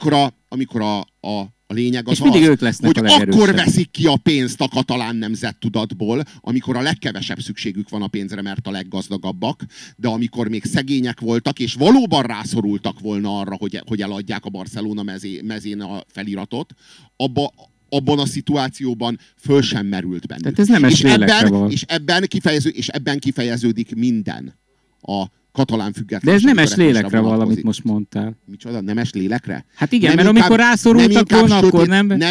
Nem inkább sötét, alávaló, Hát, ha is amennyiben a foci alapján... sovinizmusra és a katalán nemzettudat kiárusítására? Ha te lennél Orbán Viktor, akkor megérteném ezt az érvelést, hogy kizárólag a foci paradigmáján keresztül közelítünk meg... Ez azért maradt. Nem, de ez az érv maradt. Én most értettem meg az érvelésedet. És nagyon sajnálom, hogy nem, tehát engem érdekelne, hogy honnan tájékozódsz a katalán álláspontot illetően. Mert én egyébként viszonylag rendszeresen olvasgatom, az utóbbi napokban van egy francia nyelvű katalán lap, ott is élnek katalánok. Idáig jutott a vita Katalóniáról, hogy ők mit mondanak, értem. Hogy ők, bár azért hát amit franciául írnak, de milyen nyelven? Mert azért az sem mindegy, vagy angol, hát ki a semleges? Mert ugye ez egy nagyon nem lényegtelen kérdés. Ki a semleges Katalóniával kapcsolatban? A franciák nyilván nem lesznek semlegesek, hiszen nekik is vannak kisebbségeik, egyébként van Bretonjuk is, meg ott van Elzász, tehát nekik se egyszerű ez a kérdés. Ők ezt nem ismerik el. Ezek régiók. De nem ismerik el ezeket a kisebbségeket. Régiókként léteznek, és önálló entitások. De igen, tehát kétnyelvűség, de egy csomó minden. Tehát ezen már túl, azért az a kultúrsovinizmus, ami volt nagyon hosszú ideig, és megbocsáthatatlan dolgokat műveltek, de az ma már, tehát a breton nyelv visszatanulását ma már nem azt mondom, hogy államilag támogatják, de semmilyen eszközzel nem avatkoznak bele. Tényleg? Sőt, akár még egy ilyen pozitív diszkrimináció. Melyik kisebbségnek van autonómiája Franciaországban? Hát igazi autonómiája egyiknek sincs. Olyan amilyen a katalánoknak, olyan semmi. De várjál, most nem erről beszéltem. Tehát én arról beszéltem, hogy se az angol nyelvű sajtó nem lesz semleges, mert nekik ott vannak a skótok, írek, velsziek, se a franciák nem tudnak igazán semlegesen beszélni. Legérdekesebb az, hogy például a Spiegelben visszahallottuk az Hallsteinnek a cikke, majdnem pont ugyanazokat az állításokat fogalmazta meg, mint az én vitaindítóm, hogy igenis a régiók Európájára van szükség, az lesz itt a megoldás, és a nemzetállami keret a probléma. Tehát a problémát kellene azonosítani. Tehát én attól félek, hogy így ilyen... Én értem, hogy népszerű dolgokat lehet ezzel mondani, mert mindig az lesz népszerű, ami éppen a fejünkben van. Csak most pont az a helyzet, hogy Európa egy elképesztő átalakuláson megy keresztül, és inkább azt kéne megértenünk, hogy a krízis milyen pozitív megoldási lehetőségeket, vagy hogyan lehet elkerülni a katasztrófát, mert arról nem nagyon beszéltél még, hogy a te álláspontod szerint túl azon, hogy verjünk szét minden önállósági kezdeményezést bárhol, milyen opcióid vannak arra, hogy fenntartsuk a békét és a rendet, hogyha netán egyre több régió, térség akár egyre önállóbb lenni. Mondjuk nekem van egy olyan forgatókönyvem, hogy szélhámos szavazatszerző politikusok, mindenféle gátlástalan politikai hazárdőrök ne játszanak forradalmárt, ne vagdossák magukat áldozati pózokba, remélve azt, hogy majd a nemzetközi közvélemény kiharcolja nekik a függetlenséget, mert nincsen egyetlen egy ember sem köztük, aki egyetlen csepp vérét adná azért a függetlenséget. Ezt kíváncsi lennék, hogyha te ezt egy bármilyen katalán fórumon elmondanád, hogy ott mi lenne a reakció. Na, mi lenne? Azért ezt szerintem nem. Ott kezdenék, hogy nem mernéd elmondani. Lennék baszva? Nem. Jól pofán lennék baszva, ez lenne? Vagy mi lenne? Mert erről híresek a katalánok tényleg. Nem, akkor mi lenne? De akkor mondjad. Hát lehet, hogy nálam egy kicsit... Na mi lenne? Kicsit mi lenne, ha én ezt elmondanám, ezt a véleményt elmondanám a katalánoknak? Azoknak a talpig demokratáknak én ezt nem merném elmondani, értem? Ezt Aragónába vagy...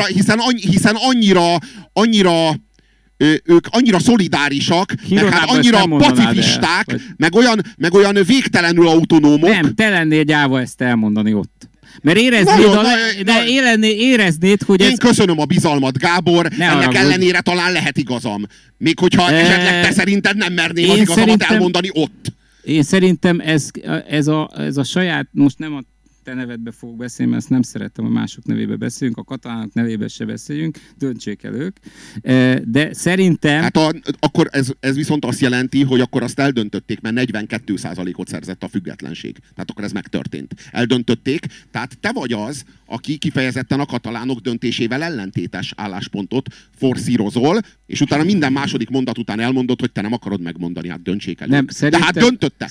Döntöttek, 42% ment el szavazni. Ami a mi problémánk ebből az az, hogy ez a fajta feszültség a jövőben nem csökkenni fog, hanem nőni, és a fő probléma egyébként nem is a regionális autonómia törekvések, vagy ilyen nemzetiségi törekvések felerősödése, és ezáltali széthullása, hanem hogy a nagyhatalmi játszmákban, ugye a fő probléma az az, hogy a status quo felbomlott a világban. És azért tudnak újra napirendre, miért kerül napirendre a határok megváltoztatása Európában? Ez nem kerülhetett napirendre, amíg egy brutális hegemóniája volt az amerikai, nevezzük úgy, hogy atlantista hegemónia volt Európában, addig nem kerülhetett napirendre az, hogy határok kérdése. Ma ez napi szinten téma, nem csak Katalónia kapcsán, hanem egyáltalán. Azért lehet téma, a fő okról beszéljünk. A fő ok nem az, hogy a katalánok olyan szemetek, hogy ők az önzésükkel ránk borítják a bilit. A fő ok az, hogy Európában és a világban megbomlott a status quo, és új elosztást akarnak a nagyhatalmak. És nyilvánvaló, hogy én se vagyok olyannyira naív, hogy az oroszoknak ne lenne érdeke az, hogy tovább osszák meg Európát. Nyilván, hogy ők is támogatják. Én el tudom képzelni, hogy a németek is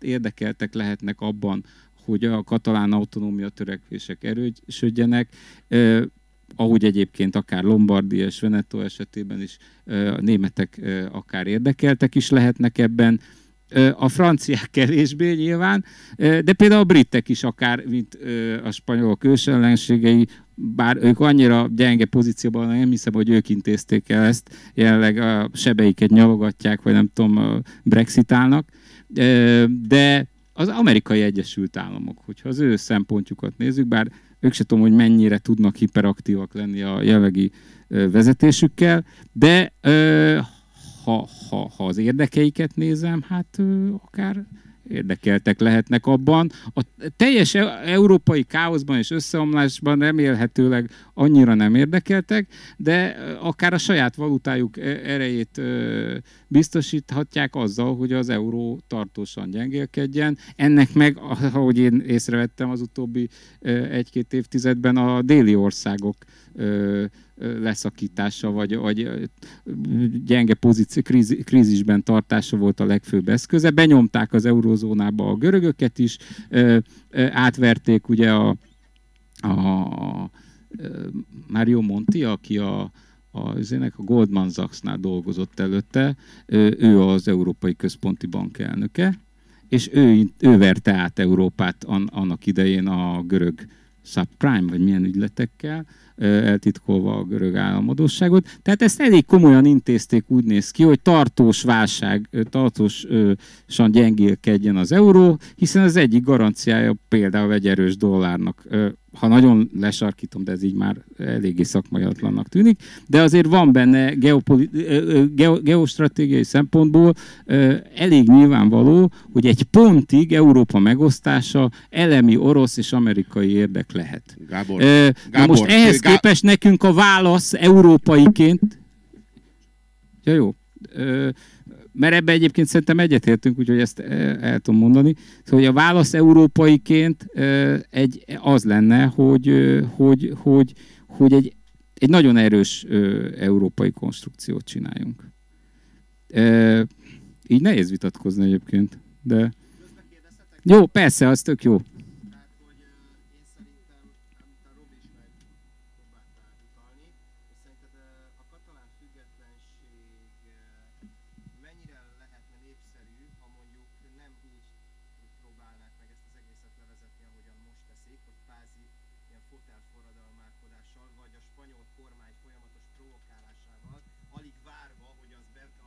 rendvédelmi szerveket bevesse, vagy melyik a szimpatikusabb, az, amit mondjuk akár a baszkok csináltak, az akár, nagyon szimpatikus, amit az északírek csináltak, hogy a saját kezükbe vették, és ott tényleg folyt vér, és az ottani vezetők azok valóban kockáztattak, mert elkapták őket és börtönbe vitték, meg megkínozták, szemben a katalán potentátokkal, akik hát nem biztos, hogy ugyanezt bemernék vállalni. Tehát én azért valamelyest tudok hajlani afelé, amit a Robi mond, és azt szerintem nem ér, hogy elmernénk-e mondani egy katalán fórumon ezt a dolgot, mert ezt mutatják, hogy igen, egyetlen egy, vagy legalábbis lehet, hogy történt, én nem tudok róla, én szerintem egyetlen egy katalán csoport sem ment mondjuk neki a bevonuló erőknek, vagy nem tudom, tehát nem történt. Hát ez nem teljesen így van, tehát ez egyébként a legnagyobb erénye a katalánoknak, amit most éppen megkérdőjeleznénk, hogy ez egy abszolút békés dolog, és pont ellentétben a baszkokkal, de várjál, Robi, de azért volt egy olyan videó, azon a ponton én is elgondolkodtam, hogy na, mi van, ha holnap totál éles polgárháború lesz. A videón azt láttam, hogy a Mossos, ugye van egy saját rendőrségük, amire nagyon büszkék, hogy van egy katalán rendőrség, és a Mossost inaktiválták, tehát a vezetőségét letiltották a népszavazás alatt, de a Mossosnak két emberét láttam a videón, akik próbálták megakadályozni a civil gárdát, akik ott felvonultak pajzsal és rohamrendőrök, hogy megakadályozzák a szavazást egy szavazóegységben. És ott lögdösték egymást. És azért ez egy érdekes dolog, amikor a katalán egyenruhás, ugye a Mossos emberke lögdösik egymást a madridi erővel, és akkor úgy elgondolkoztam, hogy hát ebből holnap lehet még akár nagyon éles dolog is. Gábor. Ez egy izolált eset. De az a legjobb, tehát minden nép a saját politikai szintjén, vagy politikai kultúrájának megfelelően ad kifejezést az önrendelkezési törekvéseinek.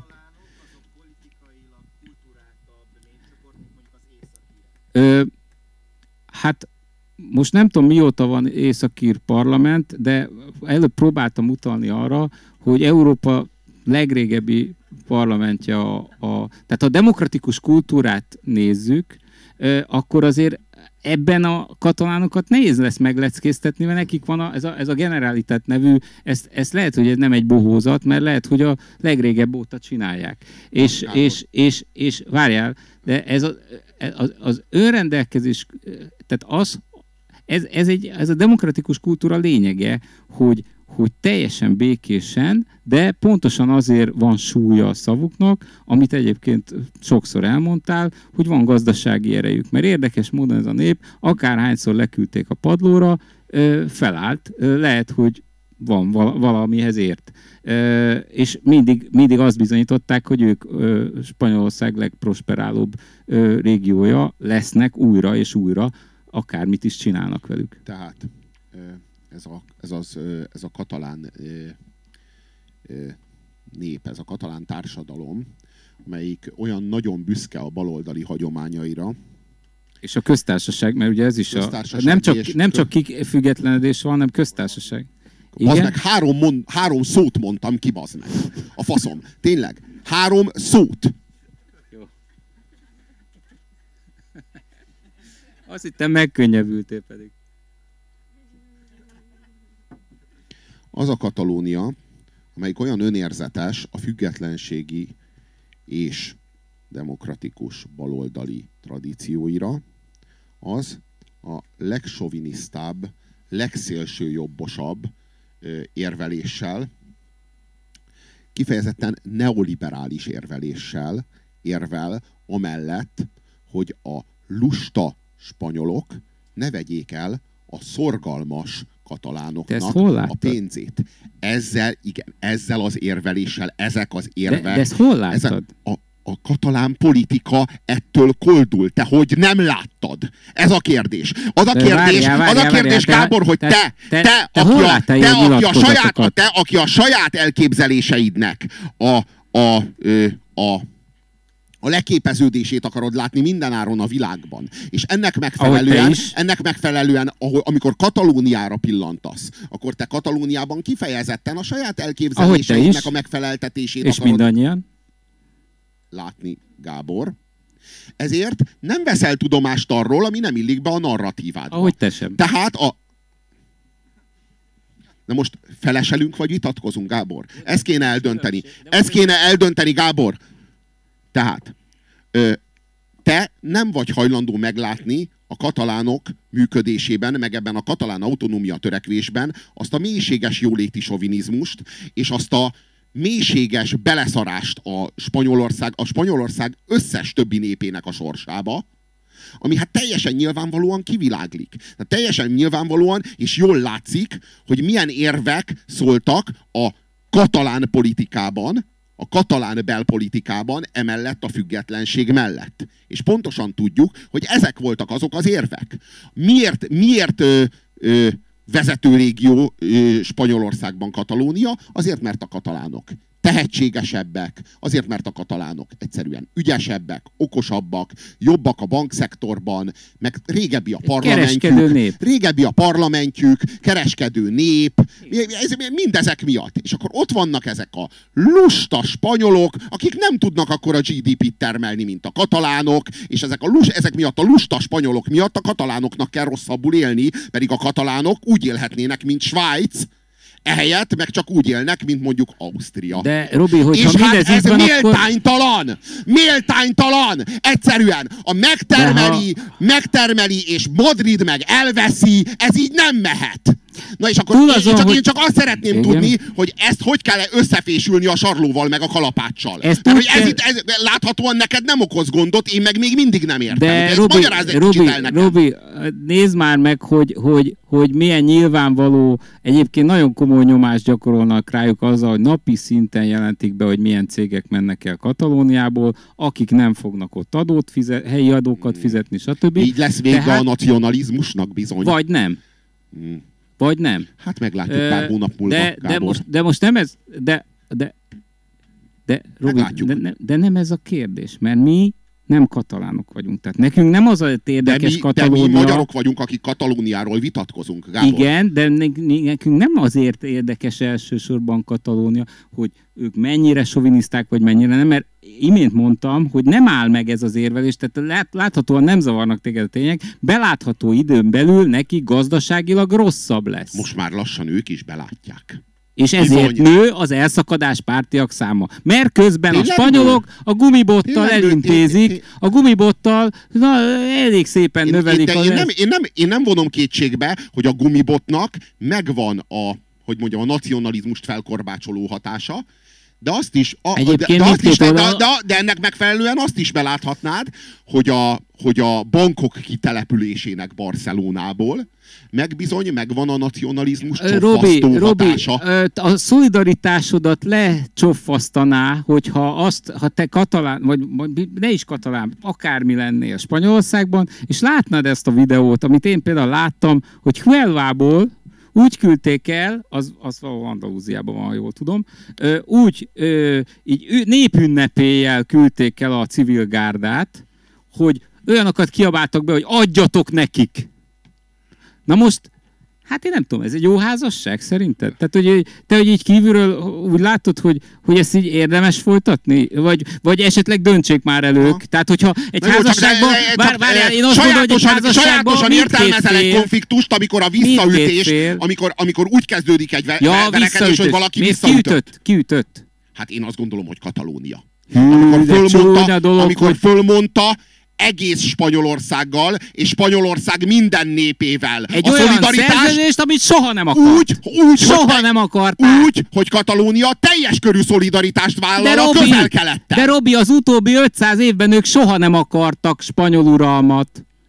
Soha. Értem. Hát nem mit mondtak értem, föl? Soha nem akartak. Tehát egy olyan hipotézisről beszélsz, ami most, soha Európa... egyetlen idő pillanatban nem létezett az az állapot, amit te vizionálsz.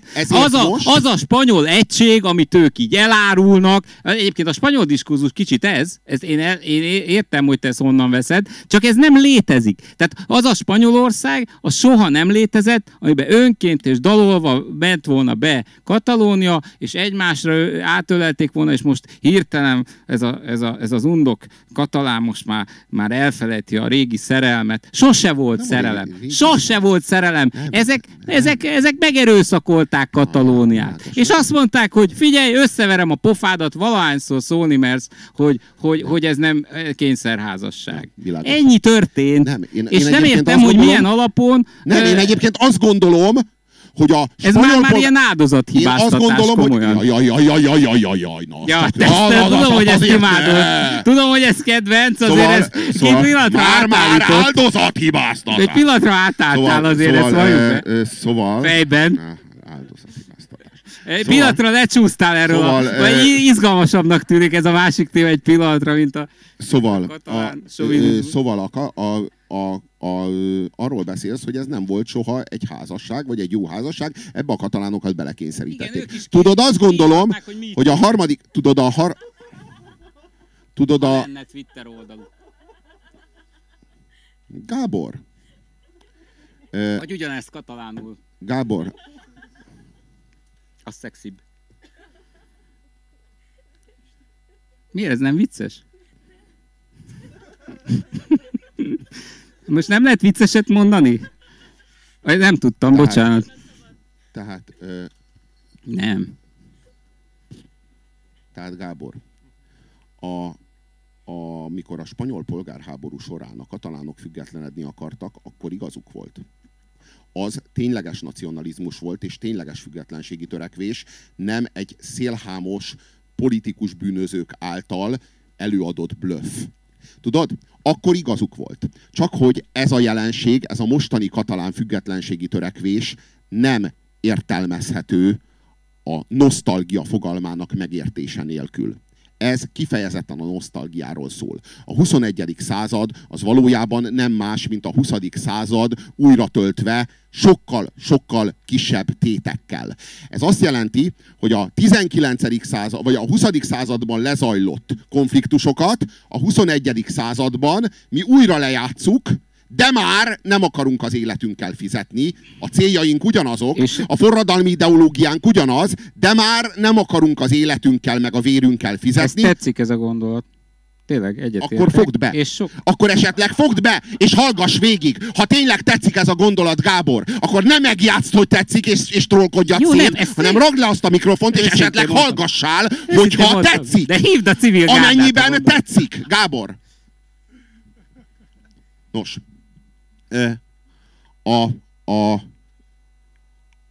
A katalánok. Mi is volt a téma, ami annyira tetszett? Mert kiverted a fejemből. Mi is volt ez? Hisz nagyon tetszett, úgyhogy föl tudjuk idézni, nem? Hát az, hogy na most... Mondd el te jobb. Te én elfelejtettem, baszod, mondjad. Kisebb... Igen, szerintem is így van. Tehát a 20. századnak a spanyol polgárháborúja az most ennek a nemzedéknek, az unokák nemzedékének is jár. Az unokák nemzedékének is jár egy kis spanyol polgárháború, de már nem akarunk beledögleni. De már, továbbra is akarjuk Katalónia függetlenségét, de már nem fizetünk a vérünkkel. Mondjuk úgy érthető meg ez a jelenség, ahogyan 1956-nak az 50. évfordulója 2006. október 23-a. 2006. október 23-án, pontosan 50 évvel az 56-os forradalom után Budapesten lezajlottak az ismert események. Jött egy nemzedék, az apák után a fiúk nemzedéke, amelyik azt mondta, hogy nekem is jár egy kis 56. Én is akarok egy 56-os szabadságharcot magamnak, de már sokkal kisebb tétekkel. De még mindig hasonló célok mentén. Ahogy 56-ban az acéllövedékek, úgy 2006-ban már csak a gumilövedékek röpködtek. Most a helyzet nagyon hasonló, a megtévesztésig hasonló.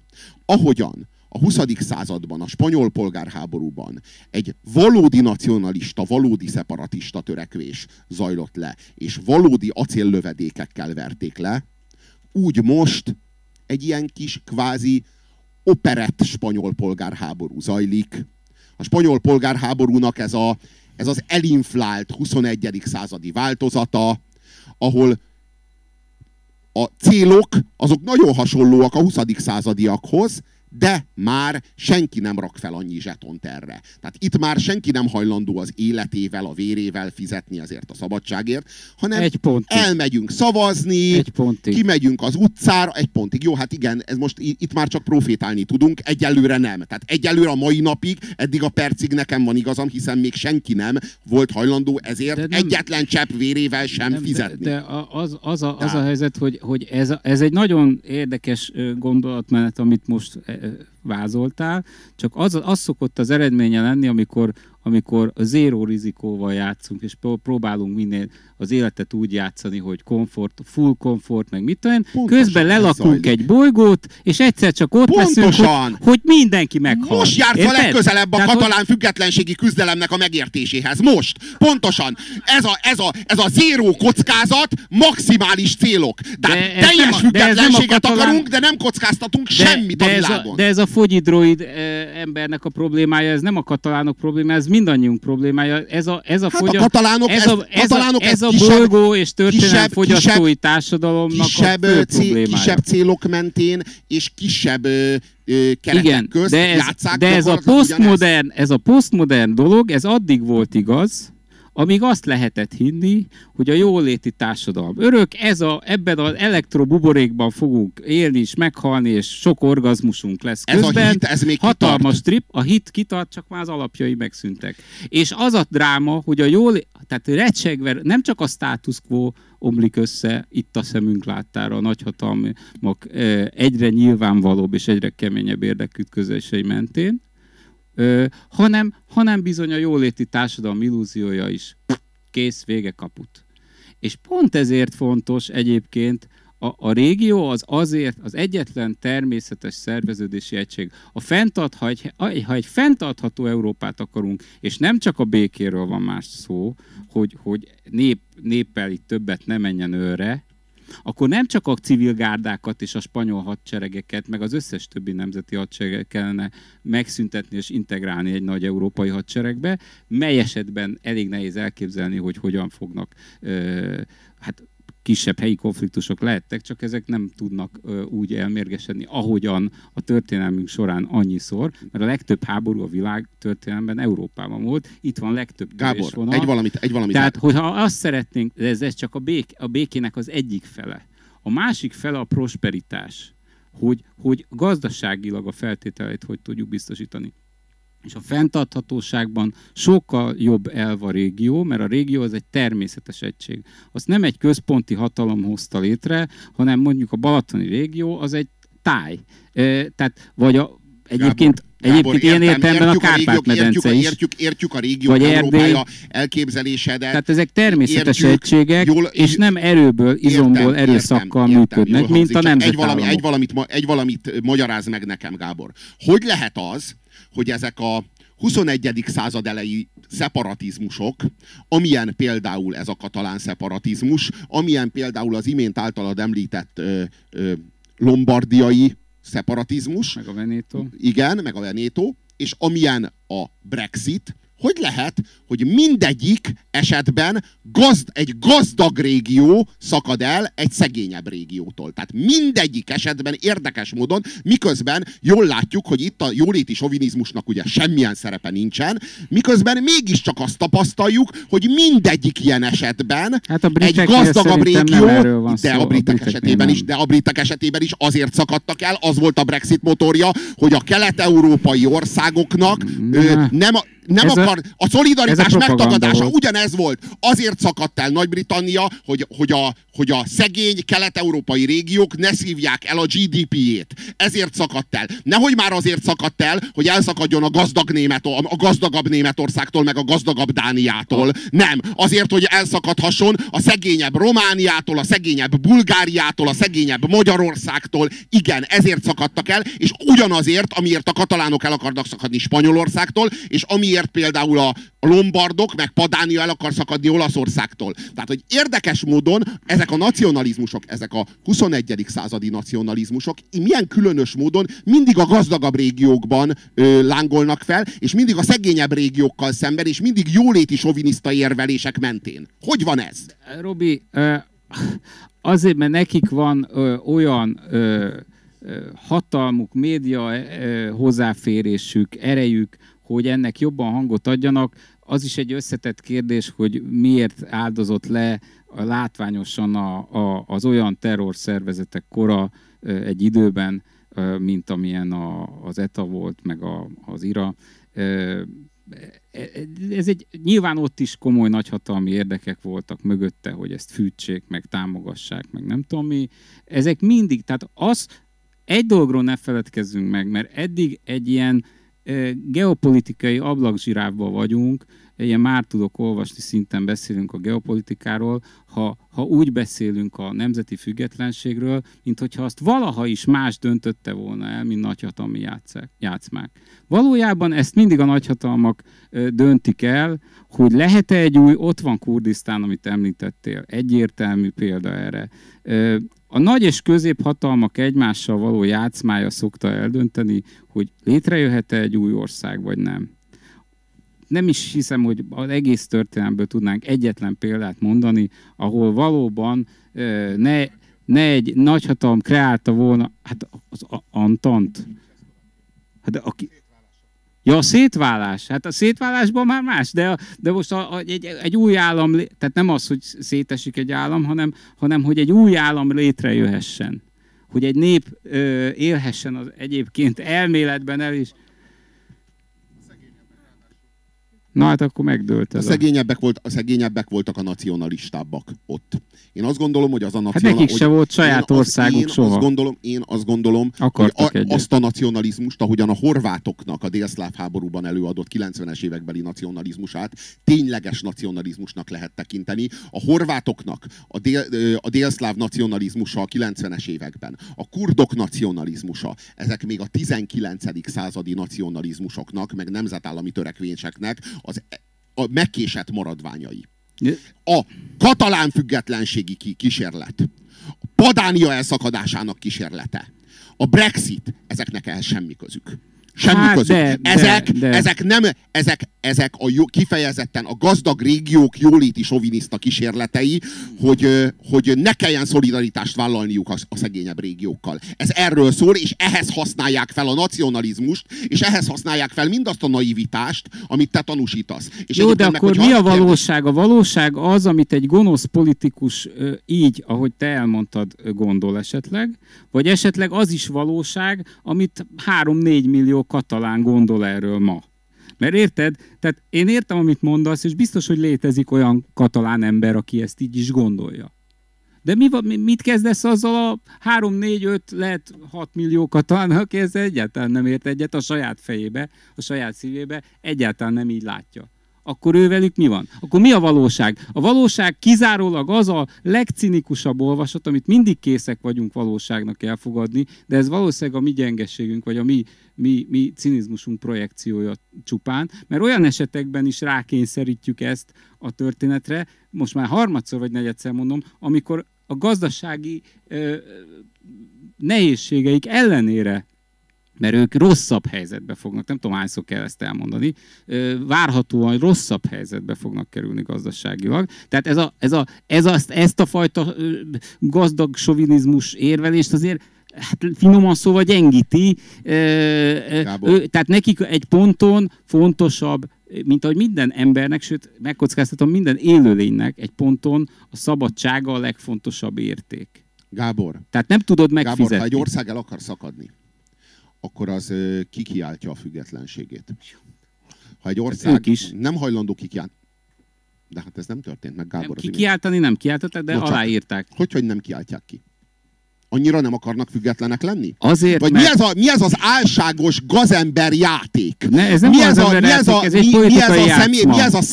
mi ez a szemérmetlen, gátlástalan hazudozás, amelyel ők azt állítják, hogy ők függetlenek akarnak lenni, de a függetlenséget ez nem kiáltják ki, és fenyegetőznek, hogy függetlenek lesznek, de talán már ki is kiáltották, talán már függetlenek, de ezt nem árulják el. Ez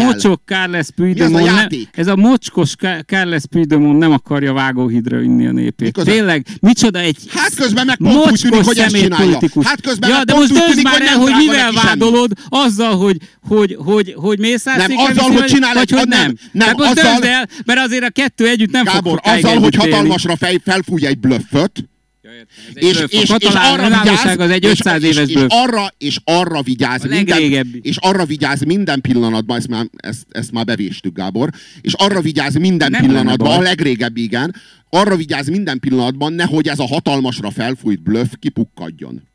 Tehát valójában ő egy hatalmasra felfújt kamuval lavírozik, és próbál megügyeskedni, próbálja eladni a hatalmasra felfújt gumikalapácsot, eladni, mint egy valódi kalapácsot, lengeti a feje fölött a levegővel teli fújt kalapácsot, hogy na ő majd ezzel mindjárt lesújt, de érdekes módon sosem sújt le. Miért nem sújt le vele? A sarló is ott van hátul. És csak azért nem sújt le vele. És csak azért nem sújt le vele, mert ha lesújtana, abban a pillanatban kiderülne, hogy levegővel van tele. És ezért aztán nem sújt le. Ezért aztán folyamatosan csak lobogtatja, és ebben te azt látod meg, hogy azért lobogtatja a kalapácsot, azért nem sújt le, mert nem akarja vágóhídra vinni a népét. Valójában nem. Valójában azért nem sújt le, mert nincs a kezében semmi. Mert nincs Katalóniában egyetlen ember sem, aki hajlandó lenne harcolni ezért a függetlenségért. Mert a GDP-nek a plusz 5%-a az kell. De senki egyetlen csepp vérét nem fogja adni érte, és ezért van az a kalapács levegővel tele. Ezért nem valódi kalapács. Ezért nem acél a feje. És ezért nem lehet vele lesújtani, és ezért nem lehet elszakítani vele Katalóniát Spanyolországtól. X millió katalán nevében kikérem, és egyébként meg bármelyik nép nevében ki kellene kérnünk, mert ez lenne a minimum. Nem jelent. Hát persze másnak a szuverenitásával verni a család, az könnyű. Nem. Az a legkönnyebb, mert ezt csinálod, nem gumikalapács, hadd mondja, másnak a szuverenitásával vered a család. Ez a legegyszerűbb. Tehát, Gábor, azt ugye jól tudjuk, hogy még Katalóniában sem beszéli a többség a katalán nyelvet, hanem a többség még Katalóniában is a kasztíliai beszéli. Ez nem teljesen így van. Ez az igazság, nem. Gábor, ezt nem. Történetesen utána néztem. Jó, de... És még Katalóniában sem beszéli a többség a katalán nyelvet. Talán akkor, ha utána néztél, azt is tudod, hogy kitiltotta be a katalán nyelv nyilvános használatát, mert ugye a domestic, vagy a családon belül használatát, azt igen nehéz betiltani egy nyelvnek, de a nyilvános használatát ki is tiltotta be? Na ugyan ki. Hát, na ugyan Franco, ki, nyilvánvalóan Franco. Na, igen, és akkor értjük. Ez Franco? Ja nem. Hát Francónak, bármi, amit Franco tett, az igazol mindent, ami most történik. Mindent, amit ez a gazember szélhámos csinál. Nigel Farage, ő is egy ilyen tiszta lelkű, 19. századi ilyen lánglelkű forradalmár volt, ugye? Sikerült is neki elszakítani a Nagy-Britanniát Európától. Azért a Nigel Farage-t ne haragudj, de ez az összehasonlítás. Hát miért? Most már értem, hogy tényleg azért jó, nem lenne baj, hogyha olvasnál katalán forrásokat is.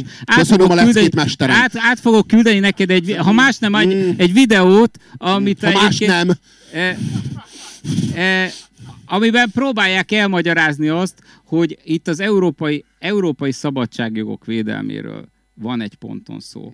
Ugyanis érdekes módon ezek a nemzetállamok, egész addig nagyon demokraták, amíg hirtelen nem lesznek erőszakszervezet, mert ugye pillanatok alatt kiderül, bármelyik nemzetállamról, erről is pillanatok alatt ki tud derülni, hogy... ha szembemész a bizonyos érdekeivel, a raison d'état, ugye, az állam érdekkel, ha szembemész, akkor szembemész a civil gárdájával. És ezeket kéne lebontanunk. Tehát arról kéne beszélgetnünk inkább, hogy a nagy francia forradalom létrehozott egy olyan nemzetállami, modern nemzetállami ideált és struktúrát, ami mára teljesen idejét múlt, tehát nem tud megfelelni a úgy szokták ezt mondani, a globális kihívásoknak, és a lokálisaknak sem. Tehát pont az a szint, amire nincs szükség. A nemzetállami szint és a nemzetállami adminisztráció, az pont az, amire ma már nincs szükség. Egy önkényé válik, egy erőszakszervezetté válik. Tulajdonképpen olyan ancien rezsim, most már ancien rezsim, a mostani ancien rezsim, az a nemzetállam. Gábor, hogy kell komolyan értelmezni? Úgy, hogy meghallgatod, amit mondok. A mostani ancien rezsim az a nemzetállam, amit a francia forradalom létrehozott. És ezt nem azért mondom, hogy most visszamenjünk egy feudális rendbe, bár lehet, hogy bizonyos szempontból még az is jobb lenne. A katalánok egy példátlanul széles körű autonómiát birtokolnak. Hogy kell ezt a zsarnokságot, amit itt a szellemünk vásznára vetítesz, Gábor, értelmezni? Amikor Katalónia Spanyolország leggazdagabb régiója, és a Európában példátlanul széleskörű autonómiát élvez, és el akar szakadni, hogy ezzel is kockáztassa a többi európai népnek az autonómia törekvését. Ezáltal felmondja a szolidaritást Európa autonómiára vágyó kisebbségeivel, felmondja a szolidaritást minden Spanyolországban élő spanyollal és nem spanyollal, minden Spanyolországban élő többségivel és kisebbségivel, pusztán azért, hogy a saját függetlenségét biztosítsa. Gábor, folytatnám.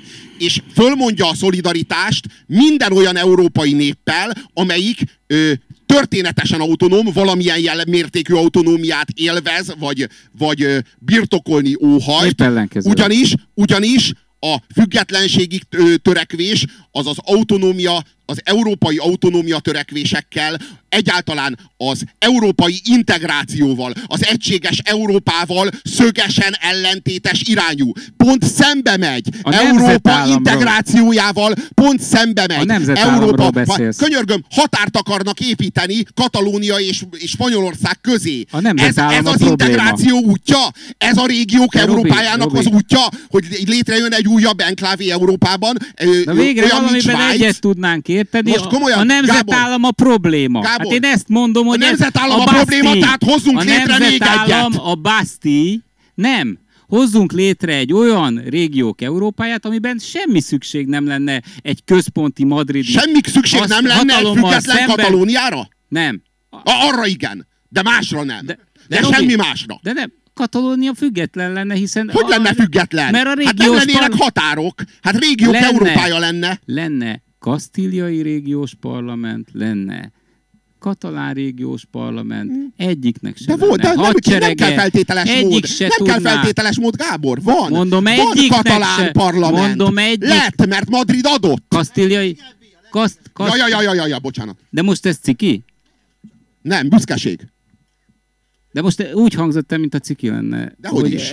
Dehogy is, büszkeség. Na, szóval nem baj. Nem baj, nyugodjunk meg. Ha kasztíliai, lenne kasztíliai parlament, nem lenne külön hadseregük, nem lenne probléma. Semmi értem, probléma tehát azért baszik be egész Európában minden autonómia törekvésnek. Az önző katalán baloldal, szeparatista baloldal azért, mert régiók Európáját akarja.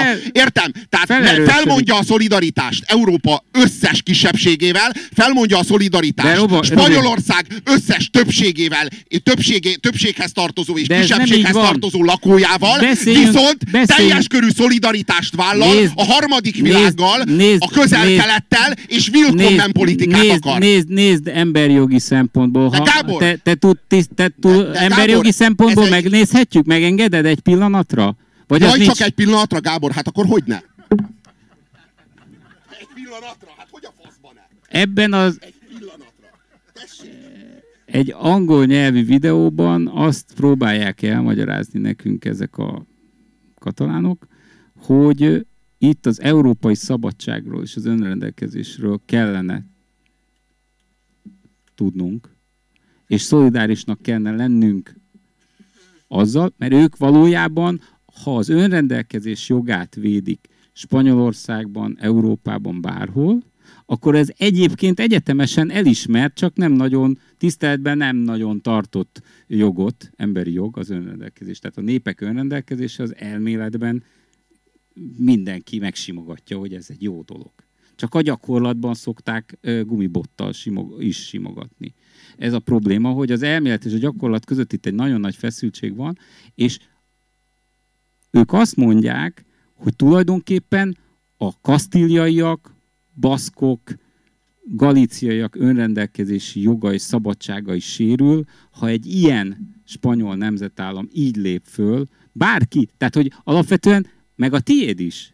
Tehát hogyha az Európai Unióban ez ma lehetséges, akkor ha te bármilyen, hogyha most előállunk azzal, hogy a Dunántúl függetlenedjen, mert egyébként, hogyha eurózóna lenne a Dunántúl, és egy államszövetséget alkotna Ausztriával és Szlovéniával, meg ami még van, ugye ez a monarchia is nagyjából ez volt, akkor nagyon rövid úton megszabadulnánk a putyini rezsimtől, legalább a Dunántúlon. Tehát, hogy elképzelhető lenne, és nagyon egészen racionálisan lehetne érvelni egy csomó régiós törekvés mellett, aminek nem biztos, hogy kizárólag a sovinizmus a motivációja, hanem lehet, hogy az, hogy nem akarunk egy elnyomó ukrán típusú államban élni a Dunántúlon. Ahogy egyébként a katalánok se akarnak egy olyan típusú elnyomásba, egy olyan primitív, vagy olyan politikai kultúrában létezni, amit nem tegnap, hanem 500 éve hoznak nekik a kasztíliaiak. Tehát ez egy valós probléma, és ez egyébként a kasztíliaikat is megfosztja attól a lehetőségtől, viszont, hogy esetleg békésebbek legyenek, szóval, és demokratikusabb berendezkedésük legyen. Gábor. Tehát ezzel az ő jogaik is furcsa módon sérülnek, hogy önkényesen gyakorolják az államhatalmat. Tehát emberjogi szempontból abszolút rendben van a katalán törekvés. Hogy a faszban ne lenne. Hát, hogy a picsában ne lenne rendben, hát a katalán törekvés. De bármelyik önrendelkezés. Hát a katalán törekvés például a Willkommen iránt az töretlen 2 éve úgy, hogy egész Európában gyakorlatilag már mindenhol megbukott a Willkommen politikája. Tehát keleti régióban ez már nem egy népszerű mantra, hogy willkommen, hanem már Angela Merkel, maga a Mutti is felmondta a willkommen politikáját, kijelentette, hogy nem lesz több willkommen. Ilyen még egyszer nem fog előfordulni. Már senki, már az európai baloldal is eldobta magától a willkommen öngyilkos mantráját, és már csak Barcelona tartja magát. Tehát az a Barcelona,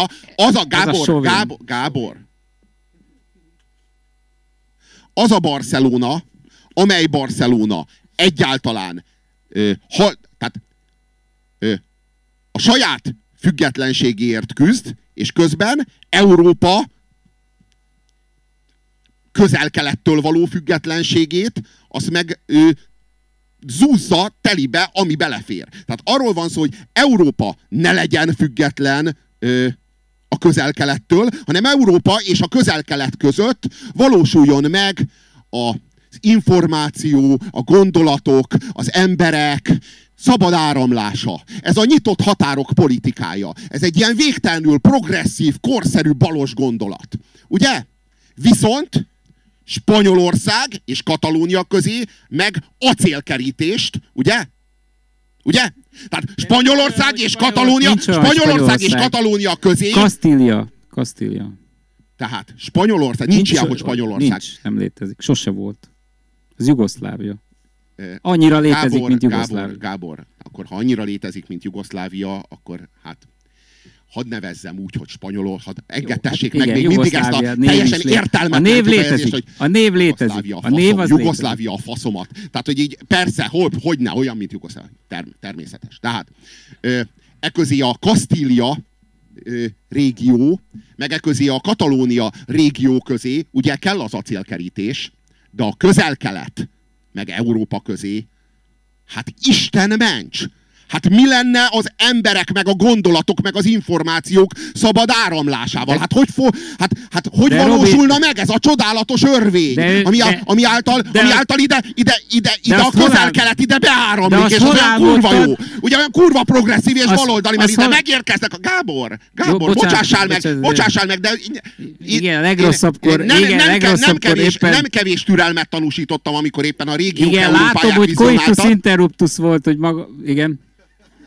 Önmagaddal, mint egy... Bocsánat, hallgatlak.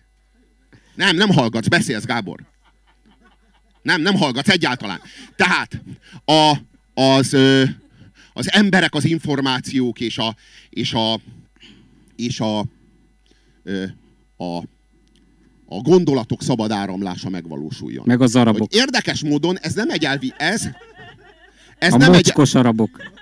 Nem a mocskos spanyolok? Ja, olyan nincs, bocsánat. Mocskos kasztíliaiak. Így már pontos. Ugye?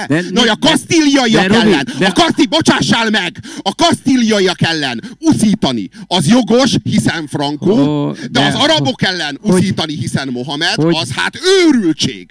Tehát ugye ez a gondolkodás, hogy a Franco történelmi személye, Gábor, Franco történelmi személye és történelmi szerepe, az feljogosít minket arra, hogy uszítsunk a spanyolok ellen, hogy küzdjünk. Nincs ilyen, hogy spanyolok.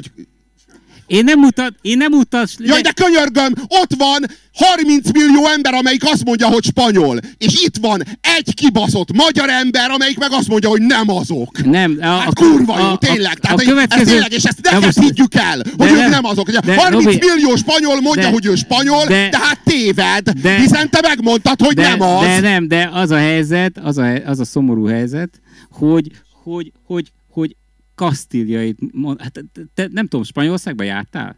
Tehát amikor mondják, hogy milyen nyelven beszélnek, akkor nem azt mondják, hogy spanyolul. Ezen el kéne gondolkodni. Katalóniában például a többség nem katalánul beszél. Nem tudom, emlékszel-e, hogy amikor még létezett Jugoszlávia, ez a fikció... Értem, hogy nincsen Spanyolország. Miért kell határkerítést építeni Európában, ha Európa és a Közel-Kelet közé nem akarnak? Ez a nép abból élt 500 éve, nem akarnak kerítést. Nem, ők kereskedni akarnak. Akkor mit jelent a függetlenségi törekvésük? Nem akarnak határt? Figyelj, ez a mocskos, merkantil nép kereskedni akar a kasztíliaiakkal is. Ahogy 500 éve mindig is akartak ők kereskedni, de most megmaradták, hogy jelenleg a katalán autonóm régiónak nincs megengedve, hogy kereskedjen a spanyol kasztíliaiakkal. Bocsánat, majdnem megaláztam egy csomó kasztíliait, és nem spanyoloztam őket. De Robi, most ebből lehet bózatot csinálni, csak az a helyzet, hogy ez amikor Jugoszlávia volt, várjál, amikor Jugoszlávia volt, mikor Jugoszlávia volt, Gábor, hát bózatot! Mikor Jugoszlávia volt, akkor ki mondta magát jugoszlávnak? Emlékszel még erre? Tito például. Nem, hát jó, ő hivatalosan... Na nem áll, hogy Tito nem hívta magát jugoszlávnak, de ezt azért már ne! Ő hivatalból, igen, de egyébként ő pont horvát volt, és minden horvát, ha megkérdezték, hogy te mi vagy, akkor azt mondta, én horvát vagyok. És tudod, mit lehetett tudni, hogy ha valaki jugoszlávnak mondta magát... Azok a szerbek voltak. Így van. Nagyon pontosan fogalmazták. Tényleg így volt. Ugyanez a kasztíliai. Tehát valójában, amikor valaki azt nyomatja, hogy spanyolok, mi spanyolok, hogy szeretjük egymást, hogy együtt vagyunk, egy ország, egy a cél. Azt tudod, hogy az egy kasztíliai. Megértettük, aki Gábor. Katalán, az azt mondja, én katalán vagyok. Megértettük, Gábor. Azt mondja, én baszk vagyok. Gábor, átment az üzenet. Tehát nem létezik. Köszönjük a leckét. Nem létezik. És akkor nem... most hadd kérdezek máshogy.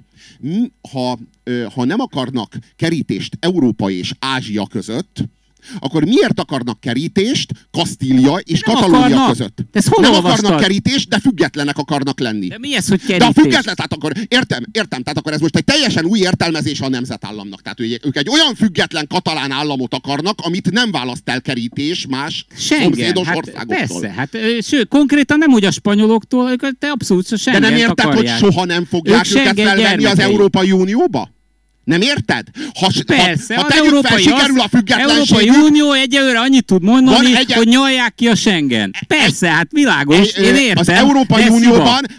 Az Európai Unióban egyetlen egy államnak a vétója is elég ahhoz, hogy megakadályozza Katalónia független felvételét az EU-ba. Egyetlen egy országnak a vétója is elég. Ez garantáltan Spanyolország lesz. De Robi... De biztosítalak, Gábor, hogy nem Spanyolország lesz az egyetlen ország, amelyik meg fogja vétózni a katalán függetlenséget, hanem minden olyan ország, amelyiknek a területén kisebbség van, és szeparatizmus. Szuper, és sok ilyen van, nyilván.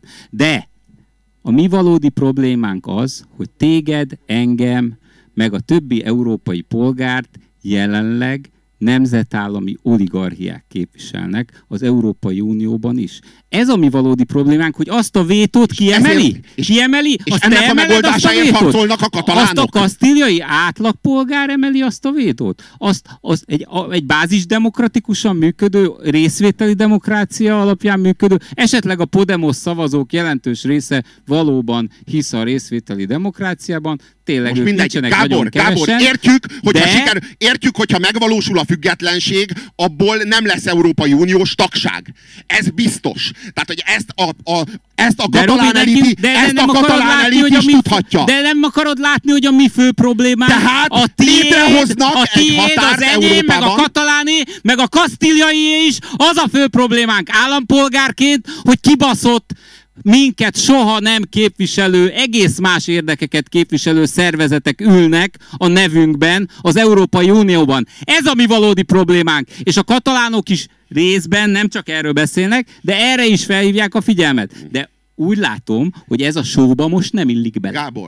Gábor, arról van szó, hogy a katalánok... Akkor meg nem érdekel a sok. Arról van szó, hogyha a katalánok elszakadnak, akkor a katalánokból nem lesz Európai Uniós tag. Istenem, és ez most fontos, és hogy az, hogy minket képviselnek-e a mi demokratikus érdek, mert így emelnek egy acélkerítést Európában. Úristen. Miközben egy másik acélkerítést meg le akarnak bontani Európa és Ázsia között. Igen, ezért fontos. Mert ekkora demagógiát. Hát soha nem akarnak ők kerítést. Hát igen, mert ez elképesztő. Hát ennél sokkal nagyobb probléma az, hogy nem minket képviselnek azok, akik a nevünkben nyilatkoznak. Értem. Itt van ez az óriás plakátozó csávó. Semmi értelme nincs ennek, teljesen elbeszélünk egymás mellett. De két egymástól teljesen független narratívát nyomatunk, aminek ráadásul jóformán nem is érintkezik egymással a kettő. Tehát, hogy valójában arról van szó, hogy te nem vagy hajlandó tudomásul venni a politikai realitást. Ha Katalónia függetlenné válik, akkor nem lesz Európai Uniós tag. Ha pedig nem lesz Európai Uniós tag, az azt jelenti, hogy a katalánok azok egy acélkerítést építenek Európa közepén, miközben te itt a régiók Európájáról, meg az integrációról, Robi, meg a nemzetállamok pusztulásáról vizionálsz. A történelem számos példát szolgáltat arra, hogy ez nem így van, mert amikor ez mindig az adott pillanatban, az adott helyzetben, és a nagyhatalmi erőviszonyok döntik el, hogy egy új ország létrejöhet, elismerje a többi, mert ugye ez egy nagyon fontos dolog, két oldalú ez a történet. Nem elég egy népnek kikiáltani, mert különben a kurdok is már csináltak épp nemrég egy népszavazást arról, hogy ők valójában Kurdisztán akarnak lenni. De ez csak az egyik fele sajnos ennek a történetnek. Csak ők harcolnak is. Ez talán mindegy, ugye? Nem mindegy, de nem erről akarok beszélni. Tehát viszont egy másik kondíciója is van annak, hogy egy országot elismerjenek, mint a nevébe benne van, hogy a többi ország elismerje.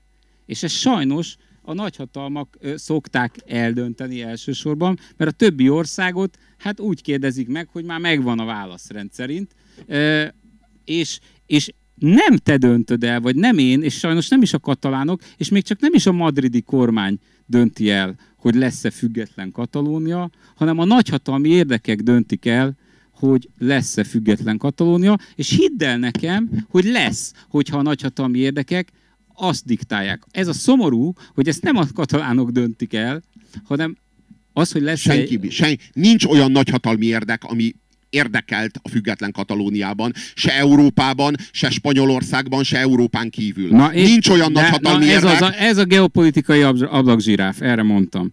Mert nyilvánvaló, hogy de ne, hát hagyjuk már. Hát elkápráztatsz az érveiddel, Gábor. De nem, de hát az oroszoknak szerinted mi az...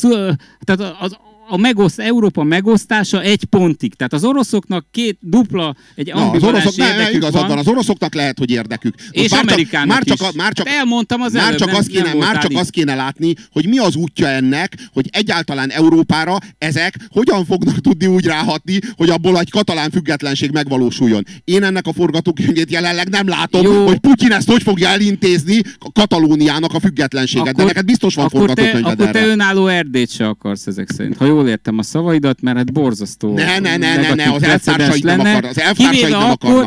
Az elvtársait szarják le az összes többi országnak a függetlenségi, és az összes többi ország autonómia törekvését a sajátjukon kívül. Na most a kérdésre válaszol, te szerinted jó lenne, ha lenne egy... Székely autonómia, igen. Nem székely autonómia, önálló Erdély. Mert székely autonómia az egy...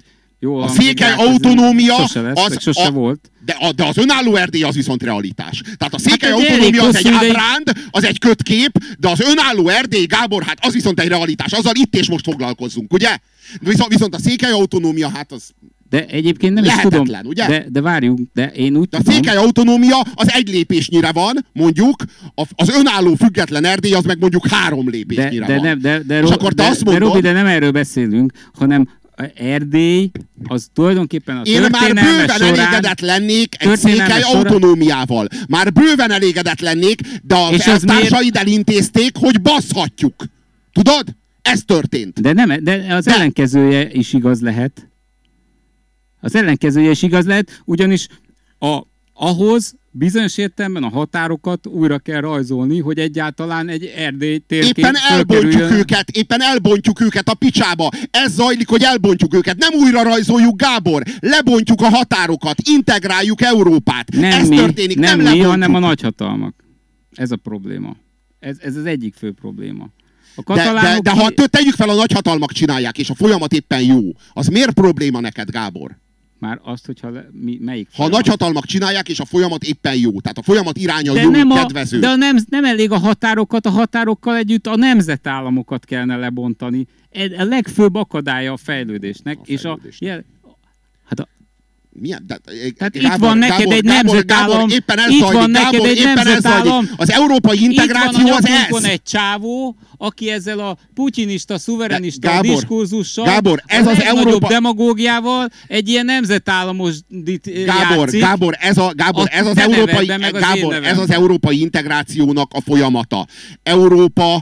Európában elbontjuk a határokat, ez azt jelenti, hogy a nemzetállami szuverenitás az folyamatosan sérül, elég nagy fájdalom ez Orbán Viktornak, mert hát így az ő szuverenitása is sérül, viszont Brüsszel szuverenitása meg folyamatosan nő, ugye? Tehát, hogy így az zajlik, hogy a különböző nemzetállamok parlamentjei, meg kormányai, meg fővárosai, azok szuverenitást vesztenek, Brüsszel és Strasbourg pedig folyamatosan szuverenitást szerez.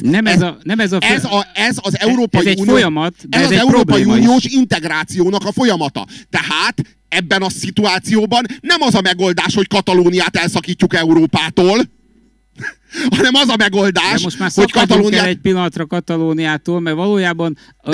Az európai probléma számunkra az, de könyörgöm, hogy az Európai Unió jelenleg pont a legfontosabb funkcióját nem tölti be, azt látjuk, hogy meghirdették, hogy lebontják a határokkal együtt, ki is volt mondva ez a kezdeti időkben, hogy a nemzetállamokat fokozatosan át kell menni. Katalónia már egy autonóm régió. Tökre jó úton vagyunk a régiók Európája felé. Mi szükség van egy független katalán államra, hogyha éppen a határokat akarjuk szétszedni, Európát integrálni akarjuk, és a régiók Európáját akarjuk létrehozni, Gábor. Ezt magyarázd el! Az én olvasatomban egyáltalán nem Katalóniáról van szó, hanem arról, hogy a spanyol típusú nemzetállami erőszakot és hazugságot kell felszámolni Európában. Viszont a közel-keleti arab típusú, meg muzulmán típusú zsarnokságot, azt viszont meg willkommen! Ugye? Ez tényleg... A frankoizmussal szemben építsünk határt. Ez Orbán Viktor, bemutatom Orbán Viktort, nehogy beszéljünk a valós európai demokratikus problémáinkról, beszéljünk inkább az ufókról. Basszátok meg az ufókat! Nem, teljesen igazad van. Annyira reális... szépen, bemutatom Orbán Viktor kampányfőnökét. Hát basszál meg! Gábor. Tényleg azt gondolod, hogy a közel-keleti muzulmánok azok annyira reális fenyegetés Európa számára, mint a marslakók? Nem, én azt gondolom... De ezt a példát hoztad, Gábor! A marslakókat!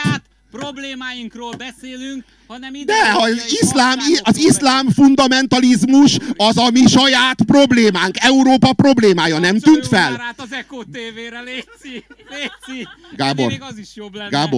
Gábor, hát te nem vagy hajlandó észrevenni a valóságot? Nem vagy hajlandó észrevenni, hogy az iszlámmal való együttélés Európában az legalábbis problémás?